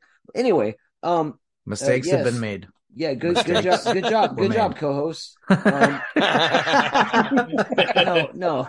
Just I've admitted pick up it. the pieces and stop complaining. All right, Travis. but I, I give this a seven out of ten. job. It's got a little love because of the schlocky ishness. for me. This is completely an eleven out of ten. Oh, schlocky second. All right. Really? Yeah, this is a this is a schlocky second. I, I didn't Wow. watch it twice, but I started it again when I got home from work because I just wanted to see all that opening and shit again. Yeah, man, this is something I'm gonna be revisiting. I love it, and I haven't seen the franchise, but I already love that too. So, kind of just said everything I need to say about it. This this is this is amazing. Well, okay. So when it comes to sci-fi movies, it's like we're talking about the Sci-Fi Channel. Like, so I'm I'm a zombie fanatic, right? So I look at um the things they've done before, and there's a couple of uh Return of the Living Dead movies in there that were like, ooh, like like giant turds. Um, this is actually a pretty good. It's a pretty good installment. It really is. I mean, and you know, I understand that a movie shot over 18 days. I mean, I, like, I think to myself, could I have done better in 18 days? And I don't think I could have. You know, with two million bucks in 18 days, I don't, I don't think I could have. Now, is this movie great? No, it's not great. But when it comes to being a horror fan and just loving everything that is horror, and sometimes it's psychological, and sometimes it's like a thriller, and sometimes it's just like schlocky as fuck. Um, this movie is schlocky as fuck. I mean, it's got Yeah, schlock dripping off its nuts. It has Yeah, just it's just dripping everywhere. And again, a movie that spawned five sequels. You know, Right. for a made-for-TV movie, made for TV now. But I'm also coming in lower than than y'all. Apparently, it seems. No, I don't think so. Because this movie for me is only a four and a half. It's only a four and a half. And But yeah, but your your scale sucks. no, it doesn't. No, it's it's it's bullshit. I like your explanation of it. No, Yeah. it sucks. It's bullshit. It's bullshit. Well, okay, I'll just I'll just sign off now, and then I will send you. I will Send send, you your pink slip. termination papers tomorrow. Yeah. And yep. So Travis is out. No, well, You- for do you wanna- Grindhouse, do you wanna- for, for Grindhouse, a four is like an eight. I mean, it's like God. No, it's damn. not. No, it's not. It is Yeah. absolutely not. No, I, mean, I have my to everyone else's shit. I have I, I have my list. like a I have my six would be list like right an in front of me here, you honey haired bitch, and there are nines on my list. Okay, it just is not this movie. Okay. No, okay. All jokes aside, Don Anelli, please bring us home, sir. What do you think about Sharknado ultimately? Yeah, um, I mean, I, I, what else can be said about this? Uh, I, I mean, if you're looking at it from a technical standpoint, is it good? No. The the CGI is terrible. The script is a mess. There's just inconsistencies and plot holes, and I, I I don't mind that stuff. I mean, if you're if you're able to pull together something that makes me entertained by what's going on on screen, I can overlook a lot. And I can overlook a lot of what goes on in here from a technical standpoint because what's going on is a lot of fun. There's, you know, it's been said, this thing is action packed from the get go. There's very, very, very few dull points. The characters are serviceable enough. And, Yeah. you know, in a movie like this, that's all you need. I mean, the main cast, you attach a name to a face and you give them motivation. Okay, that's fair enough. I mean, you don't need anything deep in this. It's sharks playing in a tornado eating people. I mean, you don't. How deep do you need to go? I mean, 47 meters down deep, but still. Not the original title, according to your podcast. Uh, shark joke, but still. yeah, uh, I, I I have a blast with this. Uh, you know, the, the concept is there. It gives you what you need to, you know, provide enough enjoyment and excitement in its action scenes. The, you know, CGI is schlocky, but oh well. I, you know, I have enough fun with it. we we enjoyed this movie. Thank you. Thank yeah, you. and I mean, uh, to me that to me that was uh, enjoyment enough because I I got to share something I love with people that obviously appreciated it. Oh yeah. for a film, I, I I'm probably gonna I'm gonna give this a nine. Um, I, Whoa! Is it great? No, but it's great at what it is. I got you. Yeah. Yeah, it's great at what it is. And, you know, is it a great film? No, but it's a great schlocky shark film. And for what it is, you know, it deserves a nine. It, Yeah. It's totally reawakening a longing for schlocky shark movies in inside me. So I might get on Tubi and just, Well, just if you start break this, but if you break this one down, if you break this one down and you, you look at our two, our protagonist and then his love interest, this movie literally is Roy Scheider and Helen Hunt getting it on in the Sharknado. That's really what it is. Oh god, It is. That's like we look at Tara Reid, then you, you, you go back to Helen Hunt and Twister. Helen Hunt's I mean- way finer than her. Well, I agree, but but if you if you put the two together and you see it, like if you see the magic, it's like, oh yeah, I think I would watch Roy Scheider bone Helen Hunt. I would watch it, and I I'd- probably I'd would like watch, it. I, I'd watch Helen Hunt bone me. I hope. Um, Don No, and you Ellie, ever. Ever? No, you won't ever. Don, Don Anelli brought a fucking gym to the nightclub. All right, and he's gonna bring another one because we got to cover the Boxer's Omen. Like we Fuck have yeah, to we cover do. that fucking movie, and we have to cover the fucking Gates of Hell trilogy with Don because he he loves that shit un, unabashedly. So does Ricky, and I love the Beyond. I haven't seen the other two to the extent that I can sit here and say like, yeah, but I want to cover it because I respect Fulci. All and- of them, bro. All of them. yeah, yeah. City of the Dead. Yeah. Oh, I yeah. want I want to cover those movies, Yeah. and and I want to I want to do it in a in a, a good fashion where we give it the proper respect it deserves, like this movie tonight. No, all, all, all, all jokes aside, all jokes aside, y'all Like- y'all made me almost want to give this an eight out of ten while we were talking about it, but I, I but but I stayed true to myself. and I was yeah. like, yeah, I did refrain. I was like, you know what? No, I know what I think about Have this some movie. dignity, man. I'm not going to watch this again unless I have to watch the, the series, which I do want to do because oh, time I'm, travel I'm and you should because it's yeah. because they're I'm all fucking phenomenal. I'm I mean, are, are they movies got that are gonna? Well, but they're not movies that are, that are going to fuck you up. They just aren't. Okay. Right. but they're funny and they're enjoyable. And there's celebrity cameos and there's so much just slocky shit that it's just ridiculous. You know, these aren't, this is not a series that is like going to be, I think, ever like a serious horror movie. Okay. Okay. It's, Okay. Well, okay. First of all, to cap on that, if you want to know the full titles of each of the films, it'll give you an idea of what each of the of what the franchise is. The full se- the full tagline, the full um, you know subtitle for each of the films would be Sharknado, Sharknado Two, the second one, Sharknado Three, oh hell no, Sharknado Four, The Awakening, no, the fourth, Sharknado the fourth 5, awakens, Glo- the fourth awakens, oh Fourth Awakens, the yeah, fourth Fourth awakens. Awakens. Yep. like the Oh, Force no. Awakens. Mhm. Yeah, Sharknado 4, The Fourth Awakens. Oh shit! Sharknado 5, Global Swarming. nice. And the last Sharknado, It's About Time. yeah. Well, and and so that being said, like apparently the series acknowledged itself eventually and said, "Yes, we are this thing." This this franchise, and we we we muttered this earlier when you said the same stars come back. This feels like a phantasm type thing where not Right. the, not to the same degree. I I- I doubt it's the same degree where Don Coscarelli was still the, you know, where you still have Uh, the Anthony and uh, Anthony does Anthony directs all five. All six, all six. Oh, okay. Well, you know what? I'm wrong then. Okay, so Mm. Ricky, this is a full blown phantasm thing. Like this is a, it's They're connected. Yeah, They're in Sharknado the and same phantasm. universe. Oh, oh shit! that means Evil Dead is too yeah, because I want it to be because the original uh third Phantasm film, Lord of the Dead, was supposed to be an Evil Dead Phantasm crossover. So the yeah. biggest tragedy in, in and the history of yes. mankind is that that didn't happen. Yes, I agree a thousand times. Ultimately though you're missing the point of this whole thing and we're talking about a series of movies that understand how basically subpar they are but they keep making fun of themselves and they keep enjoying it and they keep having fun and Kind These like movies- us. are yeah exactly yeah nightclub yeah that's that's ex- Nightclub! that's exactly us you know what? So why not love these for what they are? I mean, they're Well, I love it for what it is. I gave it. I Yeah, gave it. I I, mean- gave it love. It's got seven out of ten. I mean, that's that's love, man. That's I mean, love. yeah. I mean, if you want a horror movie that's gonna like fuck you up, eh, that's not these. Then watch, watch, watch. I mean- yeah, go watch it. Right. Yeah, I mean, these are. I mean, well, let's be honest here. These are barely, barely horror movies. They're Yeah. barely horror movies. Fringe. But, but they have five sequels. They have creatures. They have blood.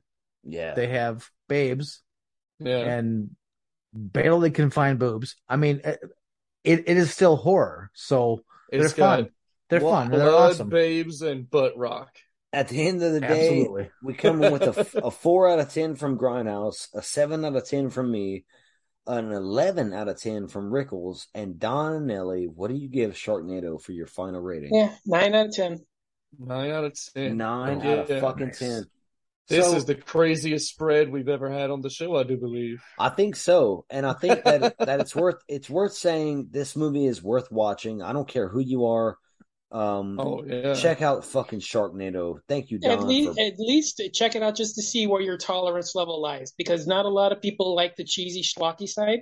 At least check it out to see like where you fall on that on that line, because I think this is like a perfect barometer test to see like where you fall in terms of like the schlocky stuff. Right, like a like a baseline test almost. yeah, yeah, Yeah. it's a, it's a good Gotcha. main, mainstream type of B movie to see. Like, yes, exactly like what Don said. Like where you fall on the line of like, am- it- is this B movie good enough, or do I need to see? Some D movies, like because there's yeah, some D D movies. movies. Well, don't ever, but don't ever think about it like that. You have to go into a horror movie with an open mind. Because, like, I watched Sharkula a couple weeks ago, yeah. and my God, what a giant piece of shit that was. So it's like Sharkula makes Sharknado look like a fucking Oscar winner. So, but I mean, when it comes to horror, I think we all know this now, there is such a broad spectrum. yeah, And the reality is, it might be that something that is a two for me is a 10 for Don because of a specific moment in your life or because of something that you fear or whatever else. So you just have to. You have to keep juggling those balls because you never really know. I mean, they're, Like, the, they're like it's all man. well, Yeah. juggling Yeah. them balls, cut. well, well, in your case, ball. But yes, Oh, Um, but you have to you, you have to keep doing it because that's what horror does. Horror keeps you in that place where you have to keep bobbing and weaving and doing whatever else. Because like for me, for me now, it's just me. At the end of the day. Eat my ass, Rickles. Um, I just saw I just saw the movie Fall. Yeah. Who's seen the movie Fall? no, no, hands. no one, no one, no one. Okay, so that movie was labeled as a thriller. Okay, Right. Horror that movie. Oh my god, I, I'm, lo- I- I'm looking forward to it, dude. Trust me, it- like I want to see it because I, I is- hate heights. it I hate it. Well, but it is so on it fucked up Grindhouse up list. And I think Yeah. I think I told I think I told you guys yes. There was a there was a point where I was in the theater and I just like covered my eyes. Yeah, just waited.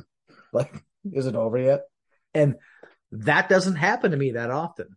So, you know, when it when, when it comes to what you're gonna love or what you're gonna hate, do whatever else, I mean, I I think I think it's very individualistic.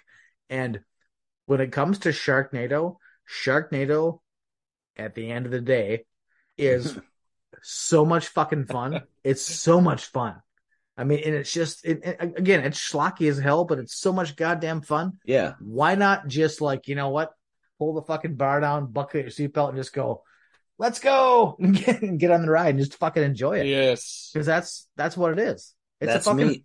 That's it's a roller for the- coaster That's me for the rest of the fucking sequels when we come to it. So oh yeah, well you, go. know what though the funny part about these movies is the comedy and the cameos just keep getting better and better The, the sequels go so far over the top that it's it's it's crazy. I can't wait. Oh shit. Well, this episode has been fucking awesome. I want to thank our guest, Don Anelli, for being like patient with us, going fucking ape shit, and but also bringing the knowledge every step of the fucking way. Don is the uh, the curator of his his blog, Don's World of Horror and Exploitation. He writes for uh, AsianMoviePulse.com. You can check him out at the Horror Countdown podcast. I highly recommend that. I've been enjoying so many episodes, learning about so many other films. You can find Don on Twitter and on Facebook. Links will be in the show notes. Don, anything else? Yeah. Um, well, I, I also do a, uh, a, a secondary podcast um, in addition to uh, Horror Countdown.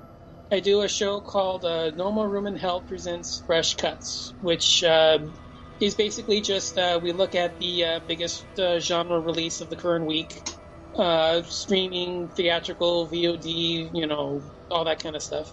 You can find that one on the Dark Discussions podcast network, um, or you can find it under the No More Room in Hell banner. Um, th- that that show has a dedicated feed. You can find it. Um, the Fresh Cut show doesn't have a dedicated feed, but uh, if you find the uh, No More Room in Hell show, that's uh, on there. Um, it, it's updated weekly, whereas the No More Room in Hell is a monthly show, so you'll there'll be more episodes there, and you'll find it easier that way.